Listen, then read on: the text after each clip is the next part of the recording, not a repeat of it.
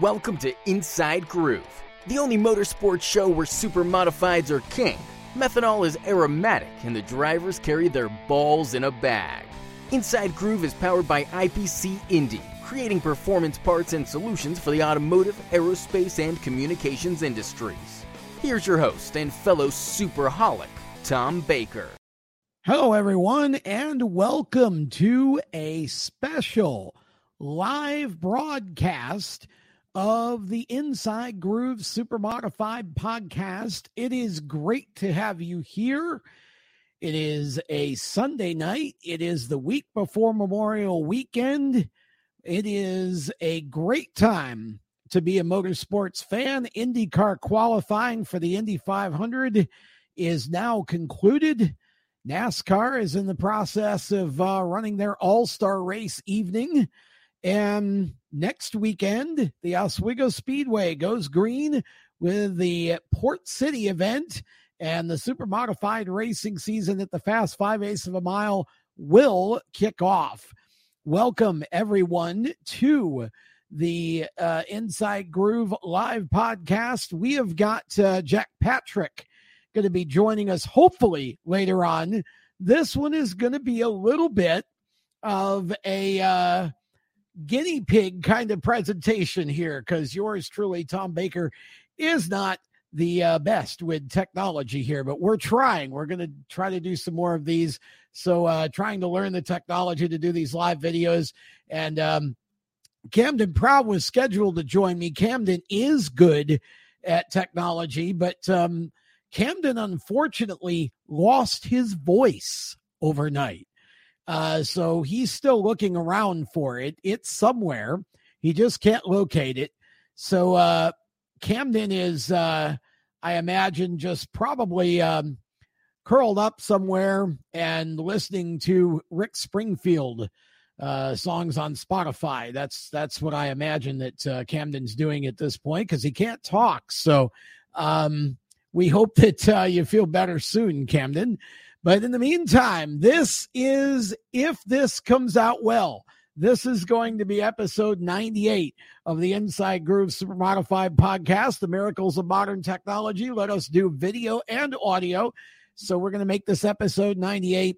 And I just uh, decided before the show started that since um, we are doing this special live video, and since Camden isn't going to be able to be on the show, I decided that um, we would do a rewind back to 1972. Now, um, I decided as well that I was just going to pull a random program from my list uh, because I, I obviously didn't prepare anything because we're doing an hour broadcast and I'd planned to have Camden and Jack Patrick both on. So, um, we're uh, we're going to improvise a little bit here. So good to have you all here. Um, and uh, Robert Metcalf saying hello. Wow. Robert, it's great to have you here. And uh, man, I hope you're doing well. I, am encouraged by every report uh, that you and your wife give us about uh, your um, medical situation there, and uh, really excited that you are kicking cancer square in the butt and uh, happy to have you here. So um, good to see you, Robert. And uh, feel free, y'all, uh, to jump in the chat here. And, you know, we're excited, man. It's super modified time. We've already had uh, the opener at Lorraine, which Otto Sitterly uh, won. We had, we've had a couple of um, shows for the 350 supers. We, I think we had one at Waterford. I think we had one at Star. And we also, of course, had the Evans Mills show, which Michael Muldoon got the win in. And we also had um, the big uh, race for the SBS, which was uh, Dan Kapasinski's new series first race. That uh, took place last weekend, too, for the SBS Supers. And uh, Mike Bruce got the win. And of course, Mike was our featured guest on the recent Inside Groove. Hello, Jeff Carson. Hey, man. Here's a here's something that we talked about uh, Camden and I on the last show. John Carson, not the talk show host, but uh, son of Jeff Carson, is making his debut at the Oswego Speedway as a driver. How about that? uh, running an SBS car this year, number 27. Brings back memories of uh, Jeff of Jeff Carson's uh, old 27, which, uh, gosh, man, he had several drivers in that car. Um, Joey Hawksby was in it. I think Joe Gosek drove it. Uh, I know he did actually, and Dave McKnight maybe too a little bit. Um, trying to remember back. Jeff can help us here in the chat, but uh, good to see you, and good to see uh, Theodore Lefebvre. Uh, uh, uh, are you from Kentucky, Theodore? Wow, that's great. We love uh, seeing super modified racing getting out there to states where the supers don't race anymore. So good to have you all with us. Um, this is going to be a very different kind of show. If there's any of you who are watching this who are not regular listeners of the Inside Groove Super Modified podcast, um, we would love for you to become a regular listener. We talk nothing but super modifieds and anything that races at the Oswego Speedway. That's kind of our um, our uh, target for that show. Um, we bend the rules once in a while where where I feel like it's uh, fun and necessary. Larry Trink is now joining us in the chat. Good to have Larry with us. Um, Larry showing off the old Joya Chevy uh, yesterday, and um, boy, that car! I can't wait. I am gonna, Larry. I'm coming to Tennessee before the summer's out. I promise. I want to come and see that sucker in person. Um, so uh, looks great and uh, showing it off at uh, at a function yesterday over there. Uh, and hello to Chris Brown and Mike Garlick. And uh, hello, Jody Dates. Wow. Now we can start the show uh, because Jody Dates is with us. So uh, great to have you here, Jody. Hope you're doing well. Hope everybody's doing well. Okay. So, again, um, this is a sort of a very fast and loose kind of show. Jack Patrick is actually finishing up dinner. Um, I hope he's eating at Skip's Fish Fry or LeGroff's Pub. That's all I have to say about that. But uh, Jack will be joining us in a little while, and Jeff confirming that I'm correct. Uh, Joe Gosek, Joe Hawksby Jr., and Dave McKnight were his three drivers in the 27 car. That was a cool car, um, and uh, still is a cool car, just not the 27 anymore. That was something I learned a little bit uh, earlier on this year that uh, that car actually is now, I think, the Kyle Perry car, right? Uh, car that uh, he's driving in the uh, 350 super modified divisions. Um, and Bill McCurdy with us now from Kalamazoo, Michigan. Good to have you here. Um, how about BT3's win this afternoon? Um, well, okay, so uh, you'll have to give me some details on that one, Bill, um, because I need to uh, get caught up on that. I was watching IndyCar qualifying all afternoon and doing some work. So, uh, okay. So I'm going to jump right in. We're going to step back in time here and feel free in the chat to uh, chip in to this part of the uh, the show. I always love doing this. I had this idea a month or so ago. Again, for those of you not regular listeners, about a month ago, I pulled a program out of a box. Um, it was in the box with a bunch of other stuff, and I saw it. I looked, and it was from 1972. And all of a sudden, it dawned on me: this is 50 years old this thing I'm holding. It just was one of those moments where you realize how amazing that is. Um, this particular program is from the same year and it features Nick Rowe. In the number 12, it is number 14, which means this would be week 13, I think, of the season that year that we're going to talk about here. Nick Rowe, of course, that car, it's a Michigan based car, Bill McCurdy. Um, and uh, I'm sure they probably raced Kalamazoo a bunch back in the day. Nick and uh, who was it? Claire Trierweller. Um, golly, Bill, I don't remember the, all the owners' names, but uh, uh, Nick was Nick drove that car a long time. Um, this particular, again, we're detailing week 13, and the way this works, again, for you newbies, I'm going to read what happened in the feature race and we're going to go through the program together and just remember 50 years ago, back to the 1972 Oswego Speedway Super Modified season. Um, okay, so uh, in the chat, I'll give you about uh, 10 seconds or so to, if any of you want to take a guess on who I'm going to tell you won the feature in week 13 of 1972. Ready? Go. Any ideas? Who won week 13 feature in 1972? Anybody want a quick guess before I read it? Everybody's scrambling to Google it. That's what happens. See now, uh, nope, not Jimmy Shampine. Good guess, Larry. Robert says Shampine. Nope. Mike Garlick says Nolan Swift. That's not correct either. Uh, I'm not sure Nolan.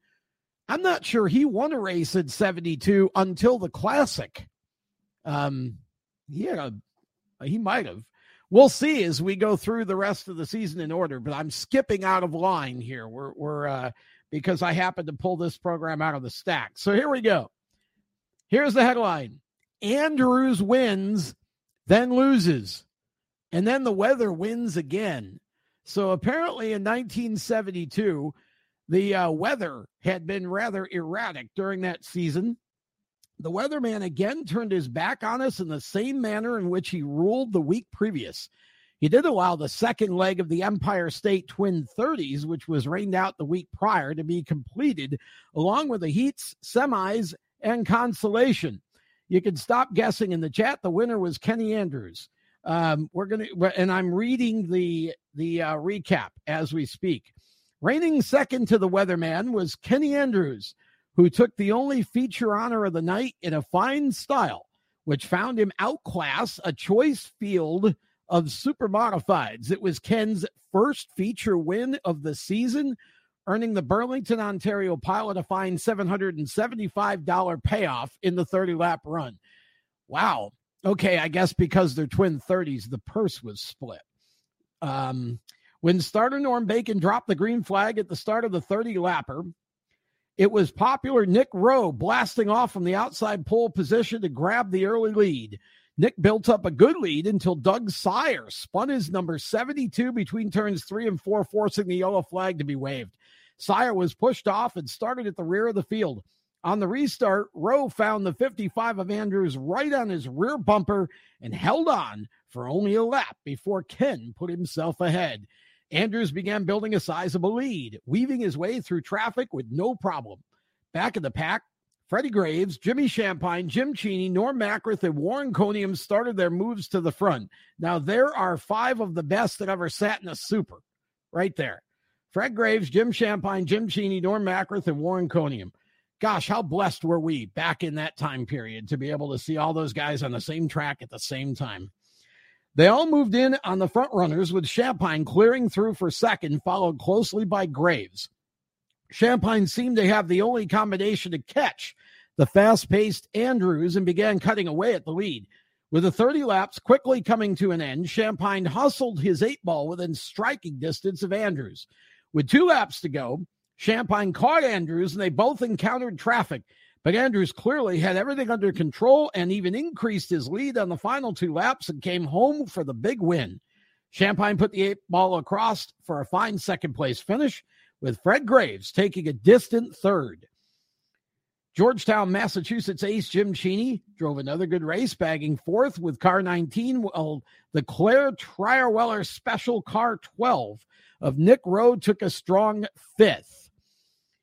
Okay, now I'm going to read the rest of the field. Check this out for an all star feature field. Finishing sixth, Warren Coniam in the Kempton Dates 28. Finishing seventh, Nolan Swift in the 10. Finishing eighth was Brian Osgood in the 09. Finishing ninth was Ron Pearn in the 41. I'm going to get back to him in a minute. And finishing 10th, Red Barnhart in the 66. 11th, the 29 of Mark Letcher. 12th, the 80 of Ronnie Madison. 13th was the 31 of Jimmy Gray. 14th was Ken Bartholomew in the 71, and I forgot he even drove that car. 15th was the 72 of Doug Sire. 16th, the 40 of Norm Macrith. 17th, the, tw- the 9 of Johnny Clapham. 18th, the 25 of Bill Crosby. 19th, the 01 of Brian Herb. 20th, Ray Sand in the 16. 21st, Johnny Spencer in the 07. 22nd, Big Daddy Don McLaren in the Flying Five. That must have been a bad night for him. 23rd was Tommy Rose in the four, and 24th was Buck Buckley in the three. The heats were won by Andrew Shampine and Baldy Baker. No relation, but I'm getting there.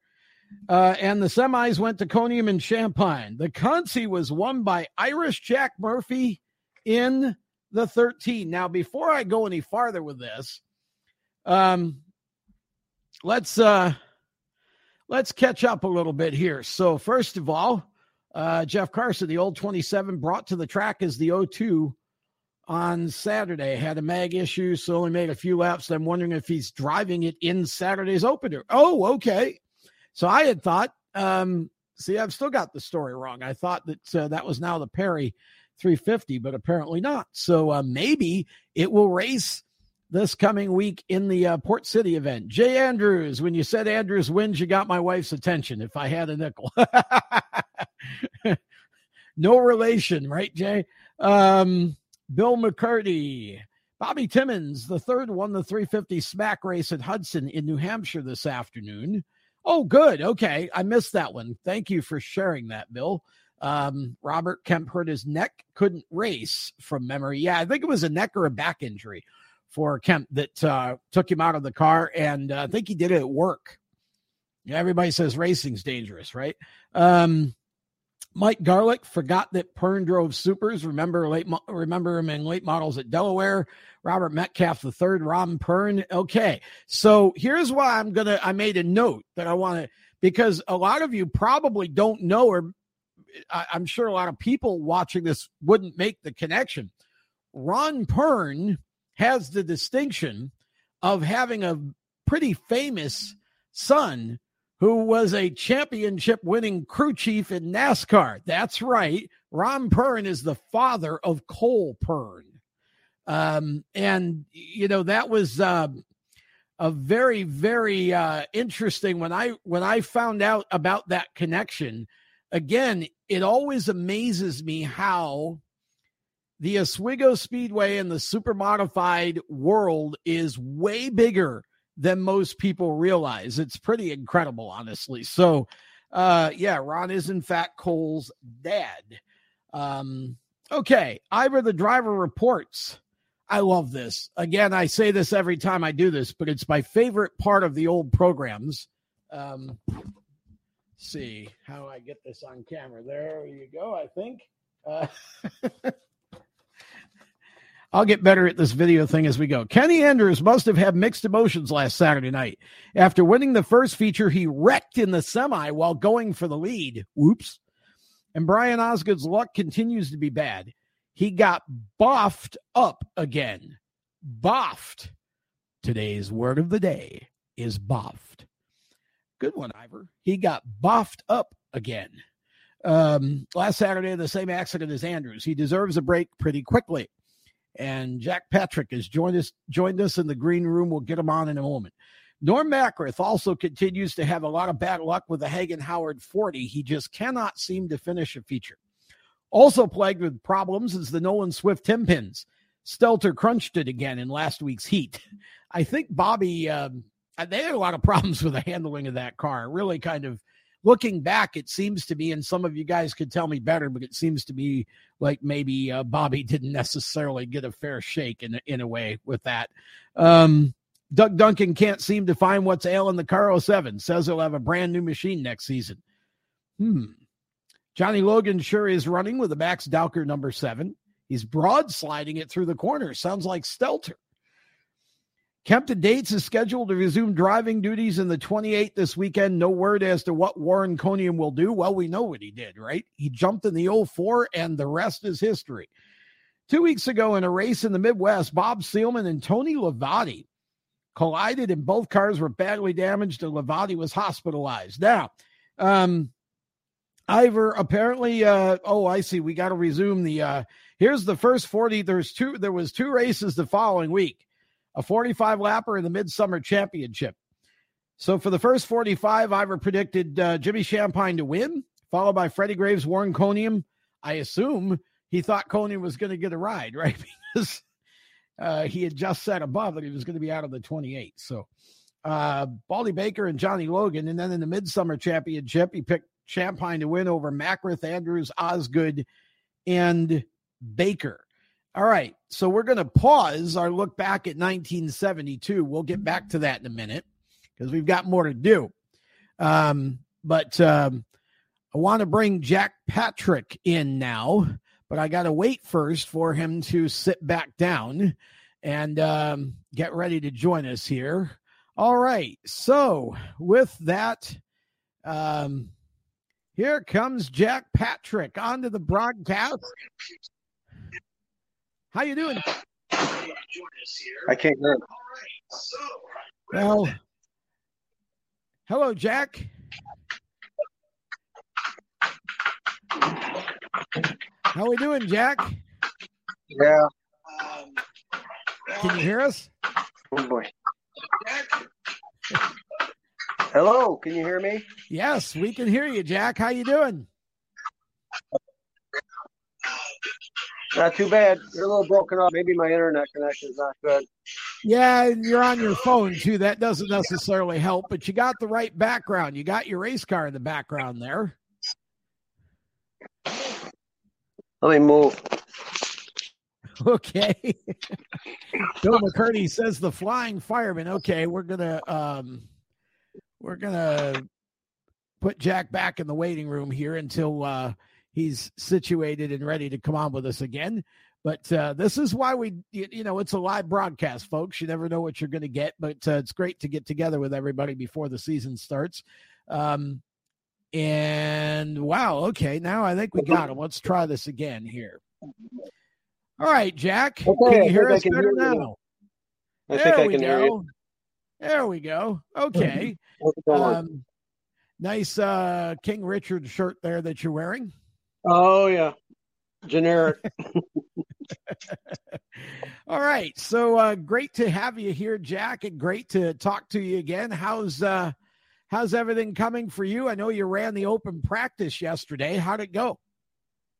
Uh, not too bad. Um, we had some issues right off the bat. Um, our uh, pulleys on the front of the motor were a little bit out of alignment, and uh, and then we found one of the brakes was dragging on the back. And uh, once we got those things sorted out, you know, and got got some fixes to it, then the the one of my uh, cables broke holding the gear in place, so that was another one. But once we got those fixed, we went out and ran a few few good laps. So we were pretty happy with it. No leaks, nothing. Well, that's uh it's good at least that you got to shake it down before next week. I know you got to be excited about uh getting started here in 2022. What are you uh thinking as far as the season goes? What are your goals? Um, well, to be honest with you, we I didn't really know what the year was going to bring. Um, at the end of the year last year, we we were short a little bit of help and we were short a little bit of money, and I was debating what I wanted to do, and then you know the guys come along and said, "Hey, we want to back you. We want to help you out here," and uh, so I decided to give it another go, and you know we went through the whole car and ma- we found a bunch of small little issues that were you know would add up to be something substantial and uh you know so i'm pretty optimistic going in this year we got some good sponsors a good crew behind me and you know we're going to give it a shot here i'm i'm hoping to you know be competitive this year. I wasn't too competitive last year. We had to start in the back all year long uh due to the handicap system but this year we might you know there's some less less competition than there was. I mean otto's gone. There's I don't know who's going to be there week to week, you know, so there might be a little less competition. It's still going to be tough, um, but they're uh, throwing in the mix where you can draw for like I think half of the races this year. You draw for your starting spot, so maybe we'll get lucky, maybe we won't. Maybe we'll time trial in. That's what I'd rather do. So Well, that's awesome. Um, and I, you know, look, it's a it's a brand new season, so you never know, and you got to be optimistic. I want to take you all the way back because I don't know if I ever really um, knew about how how did you get started with racing and what got you interested. I know obviously you're from what where Fulton, right? I think local area. Um, tell me about how that all happened for you. How old were you when you attended your first race, and walk us through that uh, that time for you. Well, yeah. Well, I never raced at all when I when I was younger. Um, I had to wait until I was 30 years old to go out and buy a car and save some money so I could do it. But we, uh, I decided to go race them, you know, when I was 30 years old, and we bought Harry Powell's car. Um, had a Mopar engine in it, and I was always partial to that. And we we showed up at the track in 1996, and that was my first race. And I remember the night well because it was raining, and uh, we were on a rain delay, and so I missed my warm ups. No warm ups. I missed my heat um, because I went out on the heat race and lost it, and ended up on the front on the top of the wall and the hub rail coming out of the pits. Um, story that uh, I'll never forget because uh, the the stands were packed and the the whole crowd just exploded when I ended up on the front on the top of the hub rail. I don't know how I did it, but um, that was my opening night at the racetrack, and then we I obviously didn't run the heat, but went out and ran the consi after that, but didn't make the show. It was tough the first year. Was it was it harder than you thought it would be? Oh, absolutely. I mean, I was always a kind of speed demon growing up. Um, you know, I, I had a pretty good handle on a car when I was driving it, and I thought I could get out there and do something. And then when I when I first got out there, I was like, "Where are these guys going?" You know, holy crap! I was, I was, I knew I had a long way to go to try to keep up with what, you know, what I saw right off the bat. I'm like, "Wow, these guys are throwing it in there sideways," and I'm just trying to get around the track right now, you know, and that's and I basically started over again in the super. It's it's a it's a whole different it's a whole different ball game. You go out there and you think that yeah, just put your foot down and go and you know, but it's it's different. The car's got to stick, the car's got to turn, everything's got to work for the for you to keep up and be in in the in you know in competition with everybody. Now, you actually ran a Mopar for for a long time, right? I mean, what what uh help us understand that choice for you? Is there something particular that I know you had? I think was it Parquet. I, I feel like you had a sponsor that might have helped with that, but um, talk us talk yep. about running a Mopar against a bunch of uh, Chevys. Uh, yeah, right here, Longley Dodge. They were. Uh, oh, there you go. Yeah, you know, they jumped on right when I started racing. Um, I had that Dodge engine in the Harry Powell car, and I thought, you know, let's go to Longley's and see if I can. I've bought cars there before, and let's see if I can get them on board. And so they did. They've been with me since day one. You know, Longley Dodge has been, you know, substantial to my racing career, and you know, I've always drove Dodge when I was growing up too. So you know, I just was natural fit for me to get in that Mopar and get out there and try that. You know, and I would love to do it in a super, but you know, it's obviously a, a, a big money thing, and uh, you know, to step up and change the whole engine over, and you know, have a Mopar in there. But it, it is in the rules you can and run one, but you know, I, I I would need some serious backing to be able to do that. Yeah, I I don't I, have always, uh, I mean, back in the day, we we were um, we dipped back to 1972 before I brought you on, and you know, back then you had, um, you know, I I know that uh, Irish Jack Murphy and the 13 was a Ford. You had you had Pontiac, you had some other brands that were able to, yeah, um, the Hemi Cuda. Yeah, what's the process? What would be the process? for those who don't really understand, you can't just go get a Mopar and drop it in and go racing, right? What's what is entailed in making that happen? Because everything's kind of set up for the Chevy. Well, the obviously the Chevy parts are more readily available. Um, of course, right now you can't find much of anything. Yeah.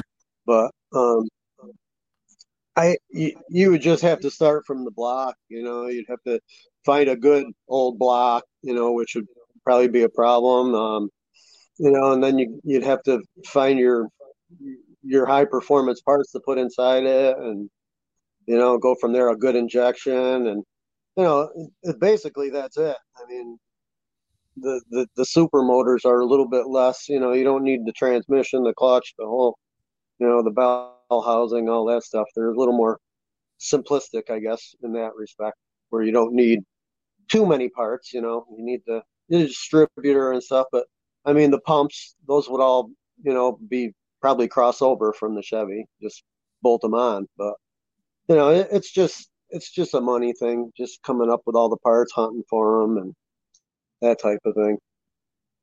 If anybody in the chat has any questions for Jack, just uh, drop them in and we'll pick the best ones and run with them.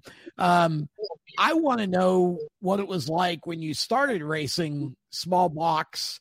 There was, and not to say there isn't today, but you started, I feel like, shortly, like right at the peak of the most competitive time for that division what was it like to be able to to have to kind of learn on the fly at 30 years old um, against a bunch of drivers, a lot of whom have been racing for years and years and years in either that division or you know other divisions. Yeah, it was tough back then because the division came out in '92, and I watched it from the from the get go, and you know, Russ Brown was one of the top guys, and you know, Bob Gutermount, and there was a lot of good guys. Timmy Grew back then, and you know, I watched them guys, and I, I decided I'd get into it, and it seemed like a lot of guys got into it when I did, and suddenly we had 40 cars a night, and qualifying was a big, you know, issue. Um, I think, I think I was halfway or more through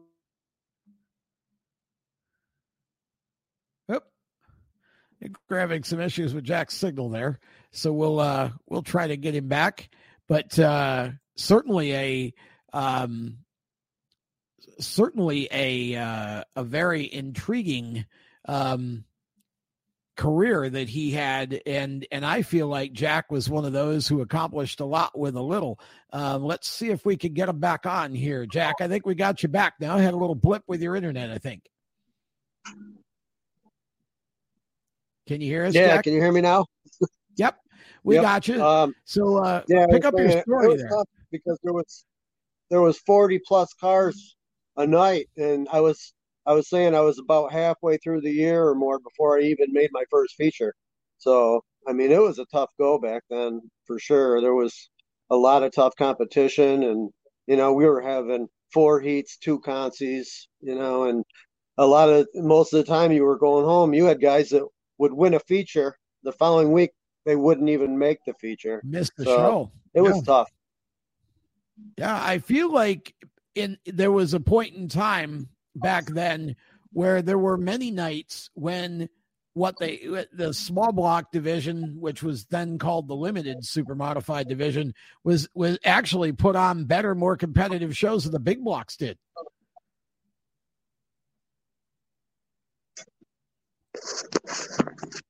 Yeah. yeah, I mean, for a while there, I think the the I mean, in the beginning it was tough because you had you had times where you'd end up with a pile up, you know, one guy would lose it and then we were so close together it was it was tough to avoid stuff and guys started to realize that and started to calm down a little bit and we started to work together in our races and give a little, you know, and yeah. the races got a lot better and that's that's the way it is now. The guys out there, they they really work together. They're a good bunch of drivers, and they do. You got some good races in that division. You got a lot of rookies this year that you know are looking pretty good, and you got some veterans coming back. It's it's looking good in the SBS series. You know.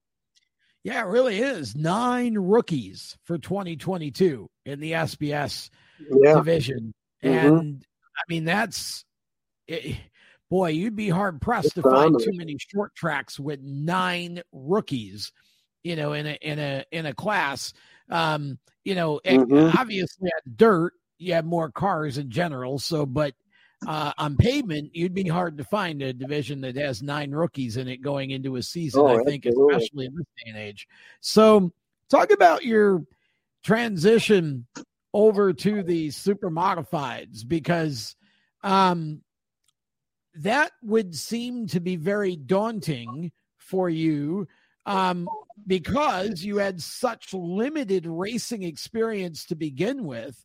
And then coming out of the small block, which you know, although they call it a super modified, um, you know, it's kind of it's it's kind of like an apple and an Oreo cookie. They're both food, but they're not anywhere near the same, right? So, talk a little bit about what that transition yep. was like for you, and talk about because I know there were some folks that helped you to make that transition too. So, talk about that. Hmm. Well, in the SBS, I was more of a controlled um, finesse driver. I didn't really do a lot of muscling my way through the pack. Um, and I always felt like I was more suited to drive the Super because those cars were more of a, a finesse kind of car, you know, and the, where the SBS, you, you got to really muscle them, throw them in there. You know, you're, you're on the edge of being on, uh, being sideways in that. And, uh, you know, I think when I moved up, I thought it, that was going to help me a lot, you know, to to have that, you know, in my in my bank there with the, and uh, it has. It's it's been. It hasn't been too bad of a transition for me. I mean, I thought I was decent right off the bat. It took me a little bit to get up to speed, which I expected, you know, get used to the speed. Um, but once I got used to the speed, you know, and, and the way the car's handled, I started to get a little bit better.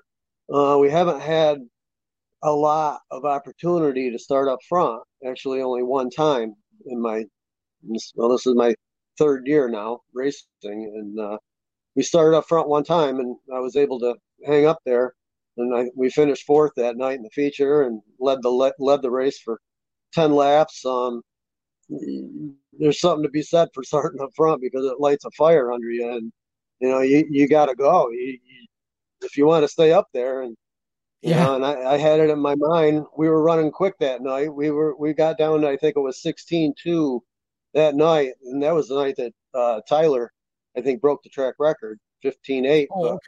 Yeah, that was our fastest night up to that point. Um, so, I mean, I knew I was quick that night, but I also knew Tyler was very quick, and I was watching his number come through the pack, and you know, when I was up there in the lead, I saw him coming, and I, I knew he was much quicker than me, and he got around me, but I, I tried to stay with him, and you know, we we finished out that race decent. So, you know, I'm looking for, you know, some more opportunities, you know, to get that fire under my butt, you know, so to speak, instead of being at the back and having to keep your eyes peeled and you know watch out for the mayhem going on. Uh, I started in the back last year, opening day in the feature, and lo and behold, going in three opening lap, I thought I was back far enough, but the track was completely blocked. I had nowhere to go, and you know we ended up bending the axle and doing some damage, set us back. I mean, because now you got to put the car back together, try to get it back where it was, and these cars are a little bit harder to get back where they were, you know, sure. as opposed to like the SBS. So, but we're learning. I mean, I got some good help now. Um, Terry Johnson come on board, and now I got oh, Kelly Miller nice. and yeah, guys that have driven a super and, and, worked on them a lot, you know. So I mean, those guys are going to help out a lot. And so I'm I'm looking forward to the season. We got some good sponsors and stuff. So that's great, Jack. I'm excited for you. Sounds like you're uh you you've got a lot of experience behind you this year and that's going to help your learning curve a lot i'm sure. Okay now i'm i i'm sure that we've because we're running this uh, special inside groove super modified live podcast edition on both um, inside grooves facebook but also on steering wheel nations facebook as well. So you may have some um, fans in here who aren't real familiar with super modified so um, I would love for you because again, you're not. You've only you know been in the division a short time. What is it like to race a super modified at the Oswego Speedway? I'm sorry, I didn't catch the end of that. Um, what is what, it what? like to race the super modified at the Oswego Speedway? What is it like? Um, uh, I get it's like driving a rocket ship around a very small circle. Um, I always thought I was going fast in the SBS until I got in the super, and then it's like it's it's almost like you're you're on the end of a string and so, and somebody's whizzing you around the track, and you know uh, there's times where and th- those are the good times where you you actually are driving the car and you feel the pavement moving under you, and it feels like the car's not moving, but the pavement is going warp, you know, 90 underneath your car, and you just steer to go through that. You know, you if anybody that's ever played a video game, you know, it's it's a lot. It's it's similar, but you don't feel the stuff in a video game that you actually feel in the car. I mean, and you can ju- adjust on that with your driving style. You know, by the what you feel in the seat of your pants. I mean, I I I felt something yesterday. I started to go around coming out of four, and I hadn't really gotten too bad out of shape in this car since I've been driving and I think that helped me a lot because I I didn't panic and I you know I did what I had to do to try to straighten that car out, and I had some guy Steve Miller come over after. He said, "Yes," he said, "That's about as far as you can get with out of shape without losing it completely and keep going." So, you know, I just I'm learning as I go, and it's it's it's a tough it's it's not as easy as it looks from the stands. Let me just say that it's it looks like yeah anybody can get out there, but first of all, you got to have the you know the the desire to do it and be good at it because if you don't, you're not even good. You're just going to drive around there 90 miles an hour and get past left and right. You you really got to have the desire first of all to do it, you know, and then work at it. Absolutely, it's, it's not easy. Super Modifieds, if you're uh, new to Super Modifieds and you're watching our special broadcast tonight, Super Modifieds are the most exotic short track cars on the planet, and uh, um, we'll have some um, we'll have some back and forth with our sprint car asphalt brethren about which one's the fastest. It kind of depends on the situation of the tires, but uh, you're talking um, about 850 pounds and uh, somewhere between eight and 900 horsepower. So it uh, either way, whether it's the fastest or not, it's pretty doggone fast. Okay, couple questions from the chat. Yeah. Bill McCurdy says, "Does Jack still have the Mopar SBS car?" Jack, do I have what? Do you still have the the Mopar SBS car? Oh no, I got rid of that. Um, that was originally sold to Ken Moody and then um, oh. he got out of it and he sold it to, I believe Brad Haynes has it now, and he is, uh, I believe he's re- rehabbing that car and going to bring it back out, which I nice. can't wait to see. Nice. Is he still going to run yeah. a Mopar? Would be the question. No, no, probably not. Um, that's, that's still fun. sitting in my garage the the engine that I pulled out of that is still sitting go. in my garage, and it's only got one season on it, and it's a it's an amazing engine. It really is. Um, and I'm selling it. If anybody is interested in buying a nice 360 small block engine, I I got a great one, I guarantee it put out 500 horsepower with a four barrel on it. Well, there we go. There's anybody watching the show that uh, or listening to the show that wants to um, wants to purchase that motor, you can uh, go ahead and contact Jack Patrick. He will make you a heck of a deal. Uh, Bill McCurdy, uh, what is the tire situation for the Port City? Uh, Jack, the, as best you know it.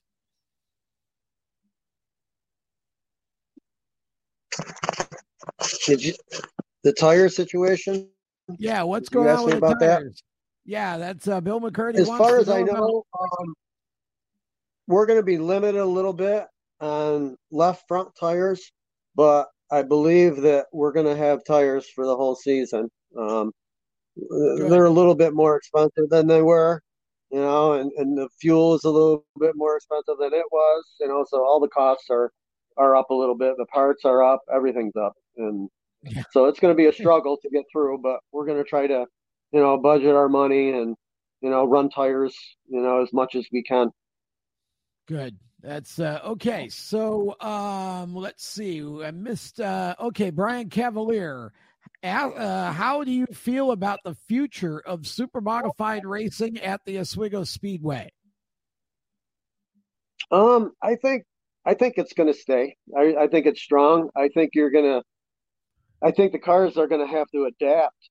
You know, the the three different the different divisions, ISMA and MSS and the Oswego. I think, and, and I think this wing thing is the start of that. I don't know if we're going to all go to top wings or if they're going to all go to back wings. I don't know if we're going to go to shovel tail, you know, but we all need to work together because the, there's obviously not a lot of cars left that are out there, and and, and it's, it's it's so expensive that you know the cars are dwindling. So you need these divisions to work together to uh, for the the good of the whole. And I, I think it's going to survive, and I'm that's why I'm in it. I'm doing my best to help out and help the division survive. Bring some young guys in. You know, there's a lot of young drivers out there that do want to move up. So, you know. Yeah, well, then we need that. We we've got nine rookies in the SBS class. I don't think we have any in the big block right now. So mm-hmm. we need to we need to be able to figure out a way to get more people running the big blocks. And uh, uh, another question from Brian Cavalier in the chat, and uh, actually Brian and I are Brian. You got to get out of my head um, my base there's a circus that goes on 24 7 in my head. Once in a while i open it up to the public. Uh, but uh, you were thinking about my next question which is are you going to run the three top wing shows that uh, are going to be at oswego this year with the, the john nicotra in his group? Are you going to run those? Yes brian. Good. yep we are going to run those three shows. Um, i purchased a wing from mike mcvetta this winter. Um, and we've got it. We we tried to get it mounted. We're just about there, you know. Um, but we're gonna try it. I mean, it's gonna be a whole different thing for me to uh, go out there with the top wing. I'm I'm really just getting used to this car, and now we're gonna throw a wing on the top. But I'm hoping that you know I can learn quick and go out there and have some fun with it. You know, we're not looking to set the world on fire with that. We're just gonna go out and maybe get some experience with that and maybe learn some things about the car and the way it drives, you know, just by having that on top. For sure. Yeah. Like fun. Okay. Larry Trinka asks, how did the new partial pavement affect the racing line and the racing in general at Oswego? Um, what did you notice in practice yesterday about that?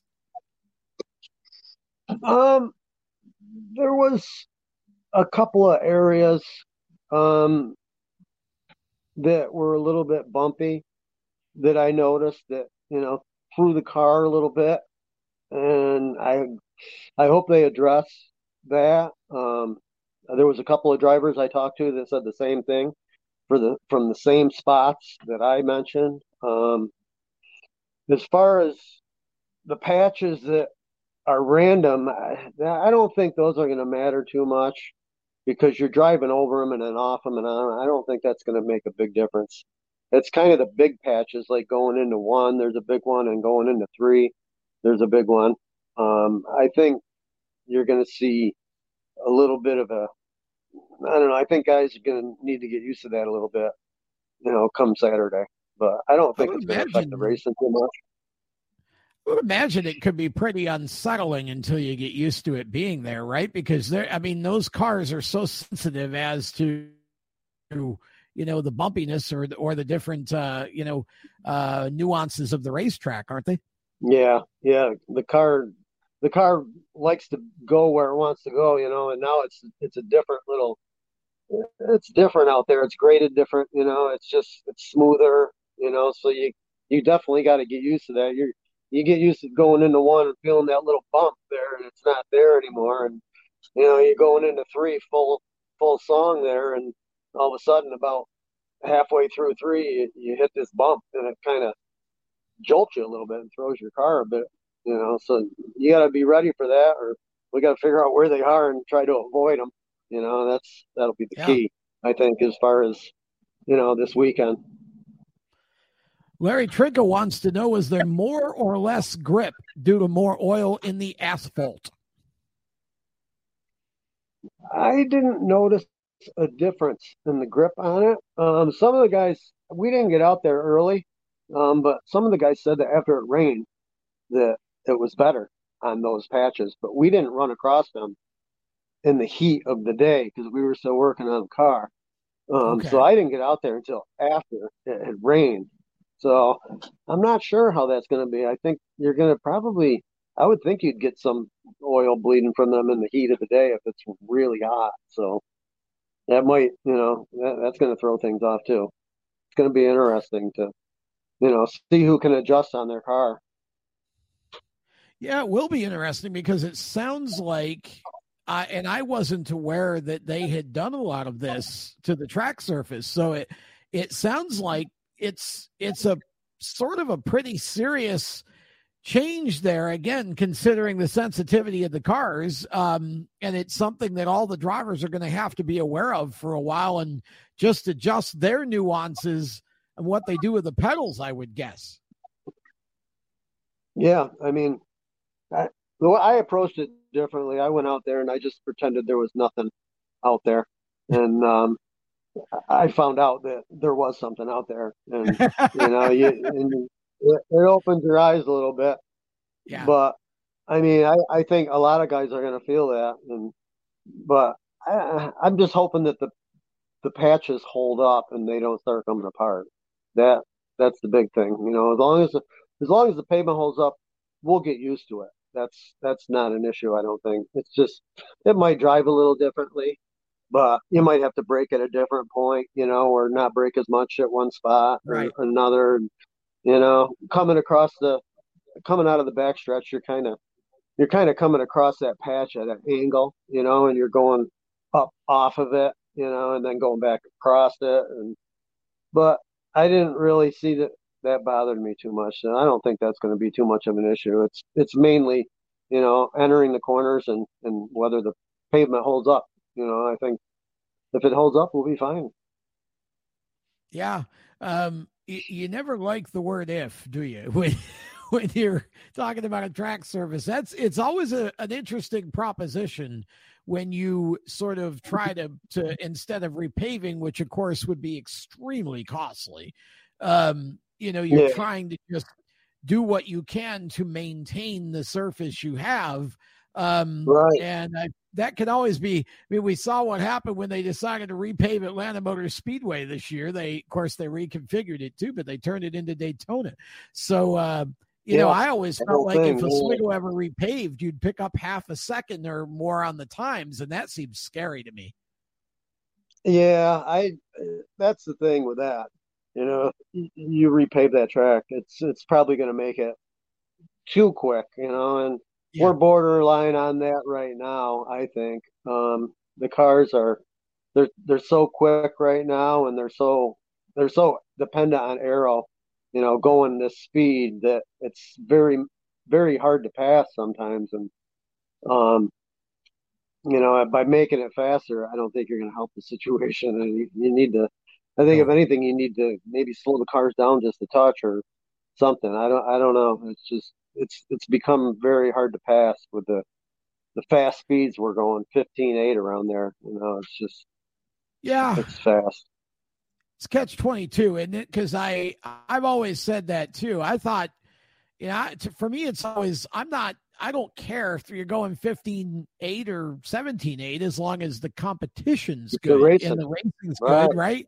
and and yep, and um, it's kind of one of those I've always felt like the danger of trying to manipulate that and and people will say well the cream will still rise to the top and and and I don't think anybody's trying to make it so that somebody or whoever doesn't win. I think it's more about just making it so you guys can can pass and can race each other better. And I I don't know that uh, you know, I don't know that the the you can do too much at this point with the current race car that you have with all the air and the downforce and everything in the wings. Um, I don't know what you do to that uh, to to really slow them down. I think the tail wing was supposed to slow them down, and it sped them up. So I don't know. Yeah, yeah, I think they did. I think they yeah. they definitely sped it up. I mean, because you know the cars seem more stuck now than they were before. Um, I did get to drive the car with the other tail before, not the whale tail, but the you know the rear wing, um, yeah. the other one before this. Um, right. So I did get to compare it a little bit, and, and they're they're more stuck now, but and yeah, they're going so fast. You really somebody's got to make a, a mistake for you to actually be able to get by somebody. It's it's it's so hard because the cars are so equal, you know, with the aero yeah. on them. So yeah, it's just it's it's just interesting, and and that's not. I don't feel like that's exclusive to super modified. You saw it NASCAR with the Cup cars, and you know that it's there's a lot of divisions yep. right now that are sort of suffering from that a little bit. I think I think the mm-hmm. the whole sort of aero technology I don't know if it helped the competition necessarily, but I also think it's still evolving. I think people are trying to figure out how can we have the balance, right? So we have the technology, yeah. but also right. have the ability to race, uh, eliminate sort of that aero push or the dirty air um, that happens mm-hmm. when you're running behind another car. Yep. Um, the aero and like, I mean, if you you get behind somebody with these cars, it, it gets really tight, you know. So you, yeah. you you try to make a move, and and in NASCAR, it's the same type of thing. They they're yeah. they're aero, you know, dependent, and it's gotten that way, and it, and it has. I think it's made it tougher to have good racing because of that. Um, you just don't get the cars getting out of shape, and you know the other guy controlling his car better than you, and getting by you running a different line. Um, much like on dirt, they run all different lines. Um, but I mean, they're going a little bit slower, but I mean, they have multiple lines they can pick and right high, low, but you know, and, uh, and then they have good racing, you know, because there's lots of lines. Um, we're limited with our lines, it's, and that's all to do with the aero and the speed. You know, you just you got to get your car on that fast line or you're not keeping up, you know, and you try to pull out to pass somewhere. And if, if the track's not there, you're just, you're going backwards. So, and a lot of that's what's going on up at, you know, up at Oswego. A lot of times you pull out a line and you're, you're getting freight trained. I'm yeah, hoping it's going to change. Maybe it'll change with this new pavement. Well, yeah, again, you never know what's going to happen. Um, the payment, the, the changes they made could be good, they could be bad, or they basically could not make much difference at all. You know, you just have to, and I think mm-hmm. it's going to take a little while to see what it actually does because um, it's going to keep getting hotter, you know, as the, the summer sets in. Oh, yeah. And, you know, and you get some more rubber down on it's it. So change. it'll be interesting to see how that works. Yeah. Yeah. Yeah, um, it's definitely going to change. Now, you're obviously still um, still working with the fire department, right? Talk about uh, talk about that a little bit. I think people would love to know more about that. Well, um, yeah, I've been there 19 years, just over. Um, I got 10 months left, and I can retire, and I'm probably going to. I'm planning on it. Um, getting up you. there in age, and and the, the, the fire department now is uh it's a young man's game. There's a lot of young men in it, and they're tough young men. And you know, I'm I'm getting I'm 57 now, and you know, I'm I'm getting ready to step out of that. Um, it's been it's been exciting. Um, you know, there's a lot of rewarding things about it, and you know, some not so good, of course. But um, yeah, it's been it's been a long run there, but it's winding down, and I'm kind of looking forward to taking it easy a little bit. Good for you. Yeah, that's um and thank you for the service. I always every day I pray for our first responders and our troops because you know you guys are putting your lives on the line every day. Uh back to the chat here. Bill McCurdy would repaving the entire track bring a second groove. Now, Brian Cavalier jumped in and said, just pave the outside groove. Um, what's your thought as a driver, Jack? I I think that repaving the entire track may bring a second groove. It will also, like we talked about, bring more speed, uh, which I don't know is a good thing. Um, but I'm not sure just paving the outside groove would be a help. Yeah, um, It might. I mean, that outside groove has gotten really slick over the years. Um, I don't know because you know it's been used more. Um, you used to be able to go out there and you know back in my SBS days, even in like you know 2012, 13, 14, you could go out there and you could rip by people in the outside lane. Um, and I mean, Otto did it all the time. A lot of guys would go up there and use that lane, you know, and, and it, it seems like it's gotten so you can't use it. So I don't know. They put some stuff, sticky stuff down there a couple years ago, yeah. and I really thought that brought the lo- the outside lane back, you know, and I'm probably a an expense thing with that. I, I can't imagine that's cheap to do, but I mean that was a big thing that helped. But I mean, as far as paving the whole track, you're gonna you're gonna make it so fast that and you might you might get an outside lane. I don't know. That's that's a tough tough deal. You so might get three lanes yeah, that would be interesting, wouldn't it? Three wide through the corners. You might. Yeah, back in the day. Yeah, Abel. Oh, it was, yep. It's unbelievable to watch some of the uh the old videos from the seventies. Even, I mean, I was really young then, so I don't know that I paid a lot of attention, but when I watch now, there were guys sometimes four wide on the straightaways. It was like, oh, how yeah. in the world did they ever all survive? Like every once in a while, you see something happen. It's like, well, they didn't sometimes, right? Um, you know, it's uh, it, those guys were nuts back then.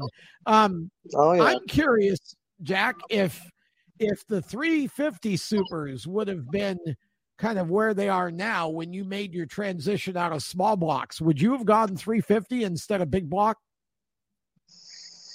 Uh, well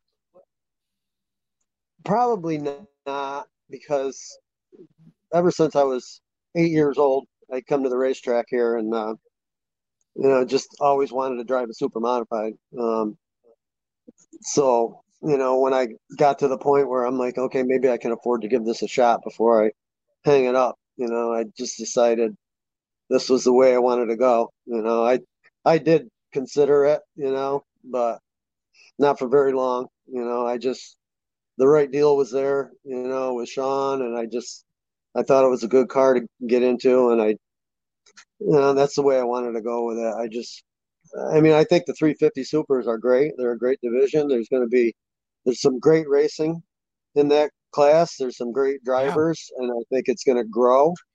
Um, but you know, no, I, I don't think I would have not have changed. I, I was I definitely wanted to go with the big block all the way, and I'm glad I did. Um, you know, got to live my dream here, and I mean, I don't know if I would step back to a 350 after a few years in the big block.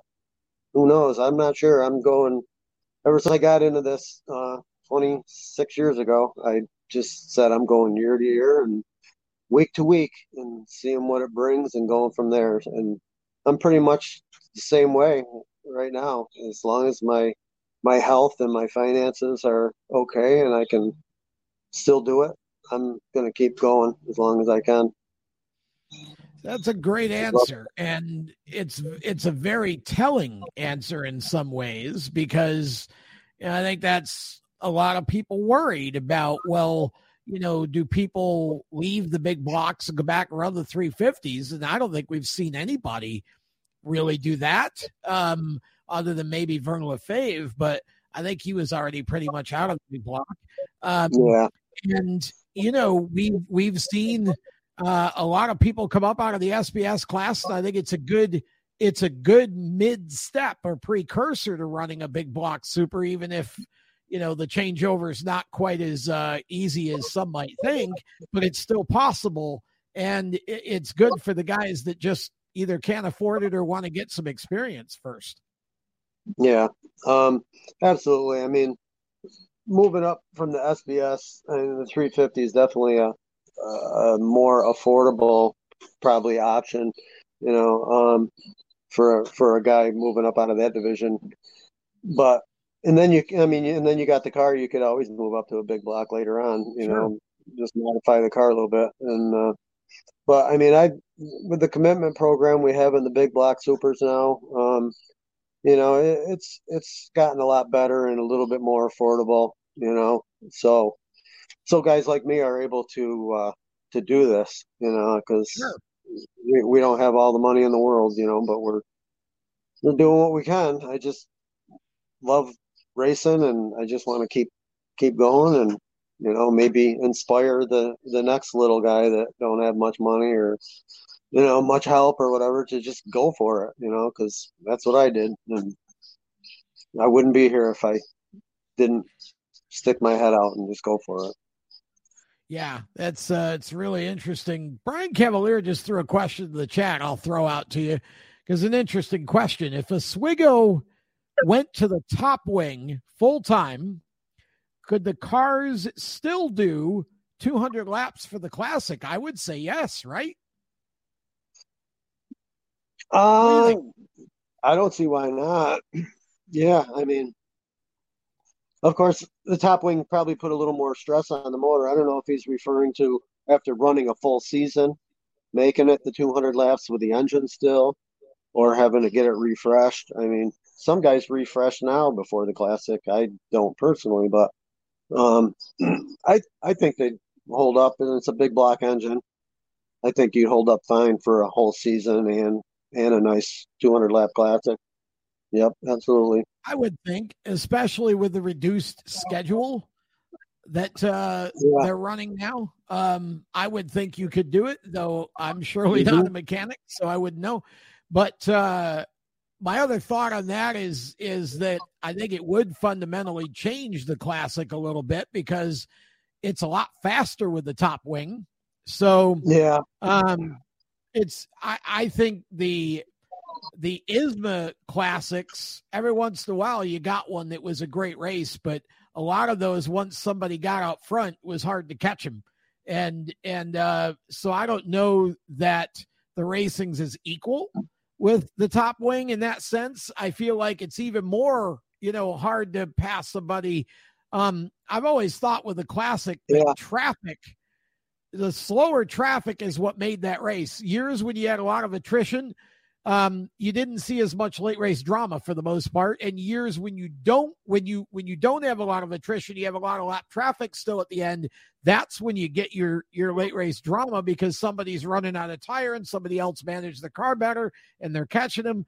I feel like the classic becomes even more of a speed race with the the top wing is is how I would think about it.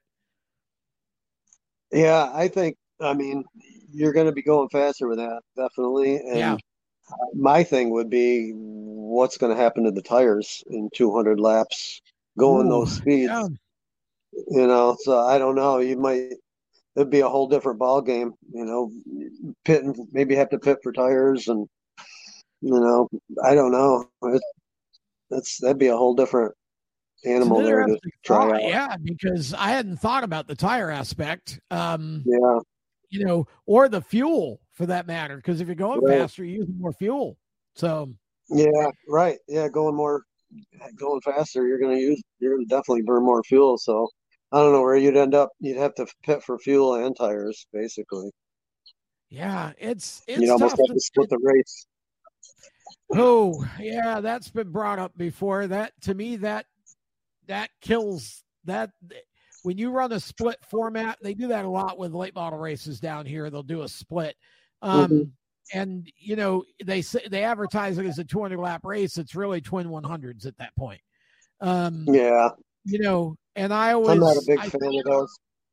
No, well, I mean they're fine yeah. for what they are, but it it's a different it's a different race. It's a different thing than than you know yeah. the classic was always an endurance test and i and i think yeah. you know now that we've got less cars um, and the cars are better and the motors are better. You just don't see quite as much, you know, mechanical breakdown as you used to. Um, yeah, you know, unless somebody wrecks.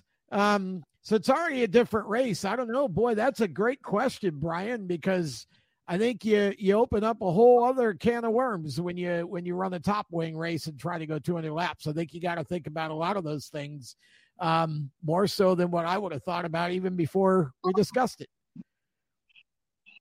Oh yeah, the classic is definitely all about being there at the end and yeah, endurance and I've I've watched the classic for years, you know, and I always used to sit there and be like, yeah, I wish I could go out there and, you know, be there at the end because anything can happen if you're there at the end. You gotta you gotta stay up there. You gotta stay in the top ten. I've I've run a couple of classics, and I I I think I got 14th in my first one and 13th in my second. But I mean, I I didn't light the world on fire. I went out there and finished the race, and watching for years, I knew that's what you needed to do.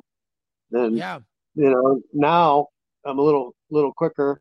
I hopefully can stay up there and stay up in the top ten, and you know maybe get lucky at the end. Who knows?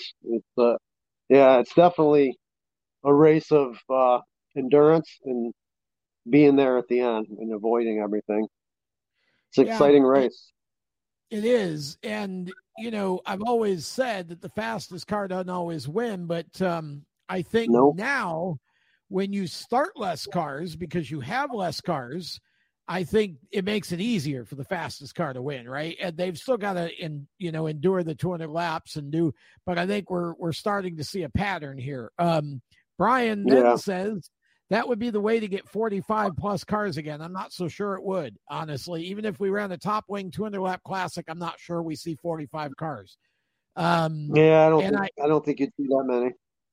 I, I think we could get back to the 34 car field again, perhaps. But the other thing that, again, you start thinking about what we need, you know, more tires. We, you know, how do you deal with the motor, the fuel? Um, if you do split the race, it becomes a different race. Then it, then to me, yeah. it's not the classic anymore. But if nope. you're just thinking about it from the standpoint of the best way to get a big field and put on a great show, you know, I think we all have to be open minded in 2022. Um, you want to keep the big blocks going. I think you got to do what it takes. That's that's my outlook on that. What say you? Yeah. Yeah, absolutely. I mean, you gotta you gotta be thankful for what we got, you know, and yep, you know, try to build on it. You know, I just hopefully there's good things in the future for the division, and hopefully we keep moving forward and you know getting more younger guys moving up into the big blocks, and we can yeah. keep this series going for a long time. You know, I there's no greater thrill than driving a big block super. I'll tell you that. I'm and, uh, sure. I'm sure. I would love to just you know see the division grow and come back and be strong. I agree, hundred uh, percent. Okay, we we don't want to let you go here without you uh, giving some love to everybody that helps you out because you got a you got quite a few people that have helped make it possible for you, Jack, to to do what you do every week at the Oswego Speedway. So uh, go ahead and talk about it. Yeah, let me. I had a a list of people. Um,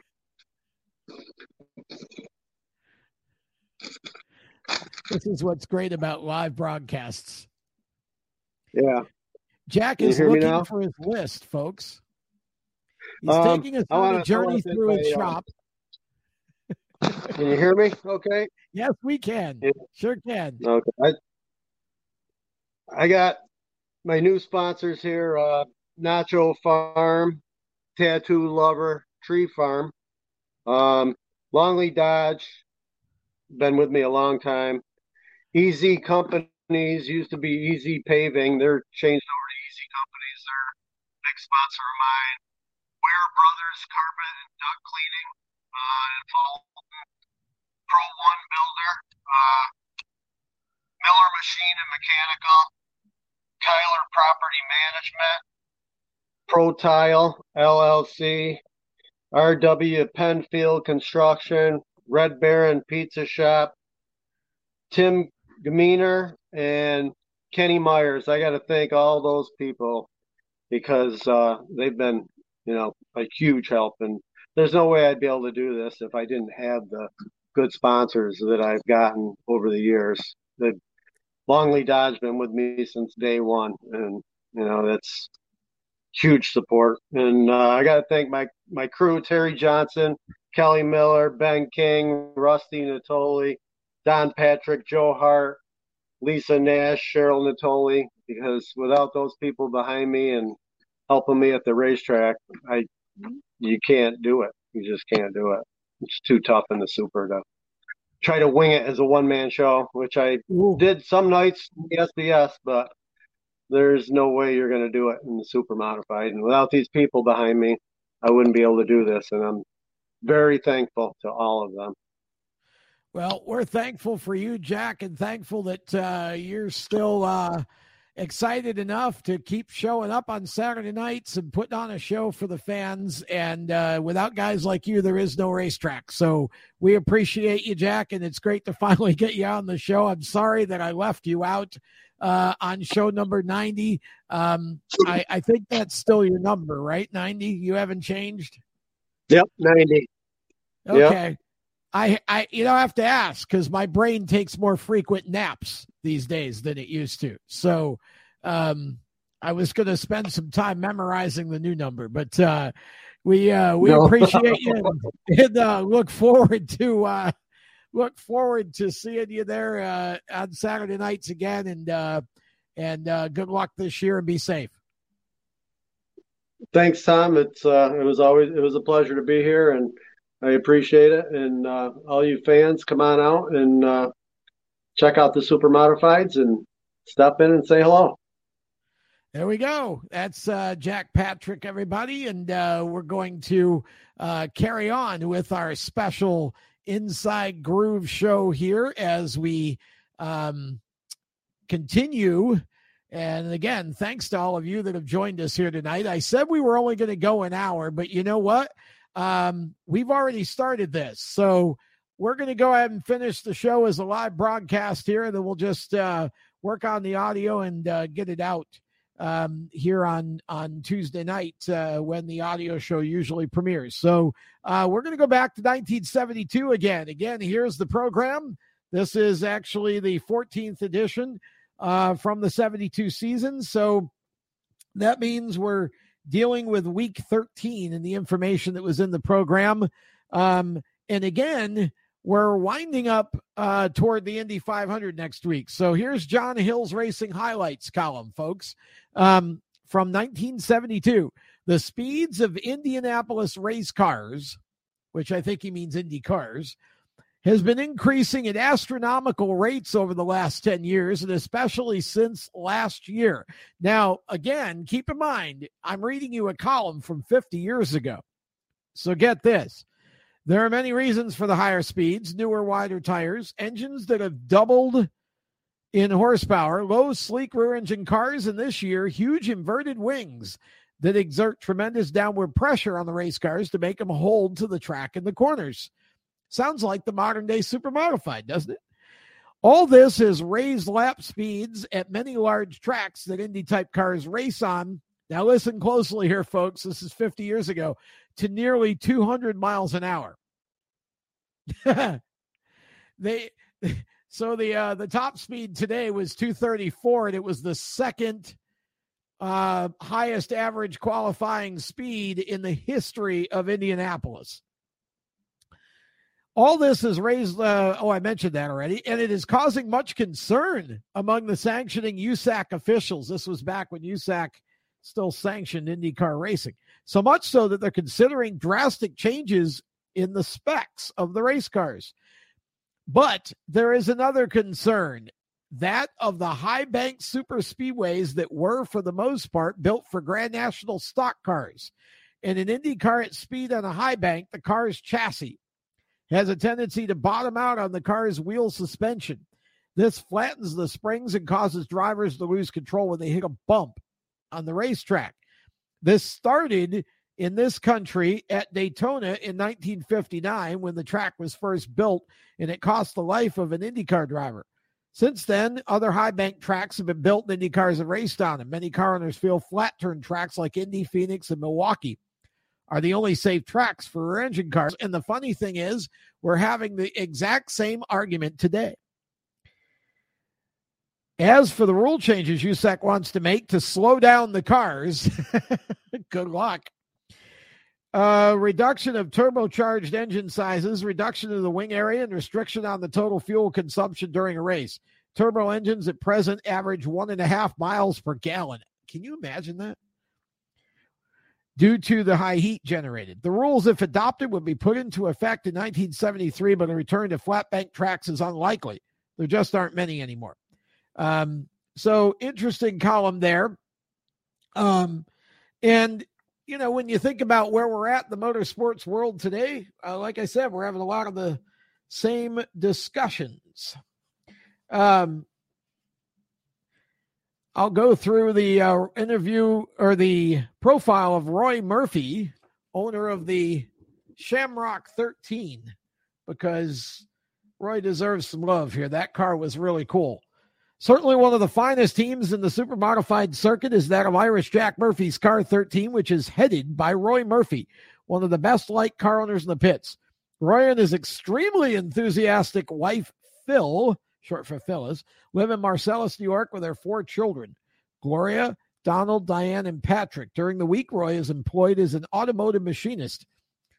Roy was brought up with racing at an early age when he went making the weekly trek to the area stock car tracks. His love for the sport kept increasing, and he eventually started to make the scene at Oswego in 1963. Wow. At first, he wanted to drive the Sleek Supers, but with a growing family, it pretty much prevented him from competing. He did hope that someday he would own a Super, however. He attended the races here at Oswego all along, and in 1967, he and Dick Rayner started putting together Car 29, which today, again, remember I'm reading a program from 1972, which today is still owned by Rayner and driven by Mark Letcher. Over the years, Roy's favorites here at Oswego were Jack Murphy and Jimmy Shampine. The 1970 season saw him sit on the sidelines, but the first week of June in 1971, he started building a new super modified. It took exactly two months and two weeks to complete the car. Wow. Okay, that was uh, a fairly quick build for somebody who's not was at the time. Didn't have a lot of experience at it. One of Roy's first duties was to put longtime veteran star Irish Jack Murphy, no relation apparently. I always wondered about that back then. Behind the wheel, the car is currently owned or powered by a 427 Ford. So there you go. We were talking about different brands of motors earlier. Uh, I was right. They did have a Ford in that uh, car. One of the few Fords still competing in super modified racing. Ron and his able bodied crew consist of Chuck Kacharski, Bill Hoyt, and Mike McGeen. He figures it takes 40 man hours each week to prepare the car without if there's no major damage. The car is equipped with two fuel cells a fire extinguisher system and was built as plain and safe as possible. I love this. This next paragraph is my favorite. There are many teams that wear their team colors here at the track, making for a more professional show. The Shamrock 13 team is no different. Each crew member wears spotless white uniforms. I never did understand, and as dirty of a sport as racing is, why you're wearing all white. It does not stay white for very long. Um, uh, and they're very colorful Shamrock 13 jackets, which are also worn by other members and close friends. They're certainly one of the best dressed crews at Oswego. Now, here's my favorite part of the paragraph. We asked Roy Murphy why he painted the car the color that it is and why he decided to number it 13. His answer was they say the color green and the number 13 are bad luck, but we just don't believe in it, especially my wife, who is from Ireland. Good for you. Uh, My great grandparents came off the boat from Ireland. Uh, he also added, I feel I have the best bunch of mechanics, the best wife, and the best driver at the track. Everything but the best car. you always love hearing that kind of praise from the guy who built it, right? Uh, but maybe next year when we build our new one, we may have the best car too. Although Roy has only one year of experience in the super modified circuit, he's proven to be a good car owner one of which we at the Oswego Speedway are very proud of as uh, part of the great racing fraternity. Okay, so um, in the racing game that week, uh, we had Nick Rowe and Bruce Kraft. So I don't know how well that worked out. Flip through some commercials. Oh, look at this. Here you go. Ron Pearn I'm going to go ahead and read this to you too, because we were talking about Ron, who's Cole's dad. Um, Ron raced in 1972. I think that was the only year he raced at Oswego. So here's his profile. When the name Ron Pearn is mentioned, we recall seeing this hot prospect in action at the Delaware International Speedway competing in the hobby division. The accurate way to describe his talent behind the wheel of a race car is best expressed in an article on Ron from the Delaware Speedway program written two years ago. It stated Ron is that driver who is daring and cunning, who goes through the traffic from the back of the pack to the front faster than greased lightning. Always known as a charger, which means he waits for no one. Wouldn't that describe almost any competitive racer? Um, he goes all out from start to finish, giving his best efforts. This is why, perhaps, he is one of the top aspiring drivers in the field and a future star in the super modified. Any of you know? I mean, do any of you know too much about Ron's career outside of Oswego? Was Ron like a, a winner at, on other tracks or anything? I wonder, maybe somebody in the chat can tell us. Um, today, Ron is becoming more established in the division, even though the 24 year old has only been driving the circuit for a half a year. After watching him race the hobbies, you can clearly understand why he has the material to make it big. Again, think about that. All these years later, his son has a NASCAR Cup championship. Um, each year he made the noticeable improvement, and it, it was only evident that he would someday make the super class. His career started back in 1964 when he was only 16 when he started driving an old hobby car around the Ontario ovals. He has, th- oh, okay. Well, here's the answer. He has three track championships to his credit, winning the titles at Nilestown Hideaway and, of course, at Delaware International Speedway in 1969. But now my question would be were all those titles in hobby cars or super or the super? Ron's present ride is the London Concrete Special number 41, driven last year by Harv Lennox. When Lennox stepped out of racing, Pearn was asked to pilot the car, and all season he's had command of the machine. His first race was at Delaware with a car opening night, and Ron's comment about the super was it felt pretty good. Here at Oswego, Ron made his debut a few weeks ago, and it was off to a rough start as he was involved in the front straightaway scramble at the start of an event. Up to that point, he had impressed many fans with his fine driving ability. He's been back a few weeks now and qualifies and usually finishes in the middle of the field, looking better with each race. Helping to keep the 41 in top running condition are mechanics Herb Rogers, T- Tony Sammet, coroner Pat Hodgson. Hodgson. Ron lauds the efforts of his crew, saying they work hard and give good efforts. About his future in racing, Ron says possibly USAC, but nothing definite. I have to prove myself here first. During the week, he's employed as a cash register salesman. There's something you don't see uh, as much of today, and is currently single. Although plans include for him to be married in about two months, so I he didn't even uh, he wasn't even married to have Cole yet. Having mastered the hobbies, he's currently working on the supers, and many critics agree he someday will enter the championship contention. Whenever he, whatever he undertakes, we'd like to wish Ron the best of luck. And again, you just never know, huh? Pretty amazing. Um, so this was from again week 13 of 1972. Um, if you want to know the point standings, Jimmy Shampine was your points leader at that point. I believe he won the championship that year. Uh, 908. Oh, wow. Jimmy Shampine in first in points with 908. Baldy Baker second with 603. Oh, my. Wow. That was the year of the eight ball, wasn't it?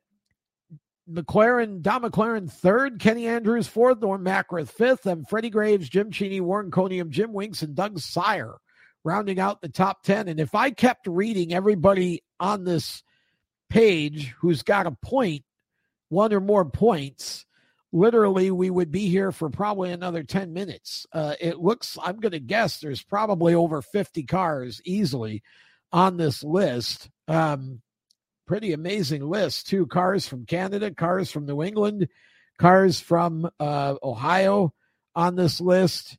Um, pretty amazing time back then.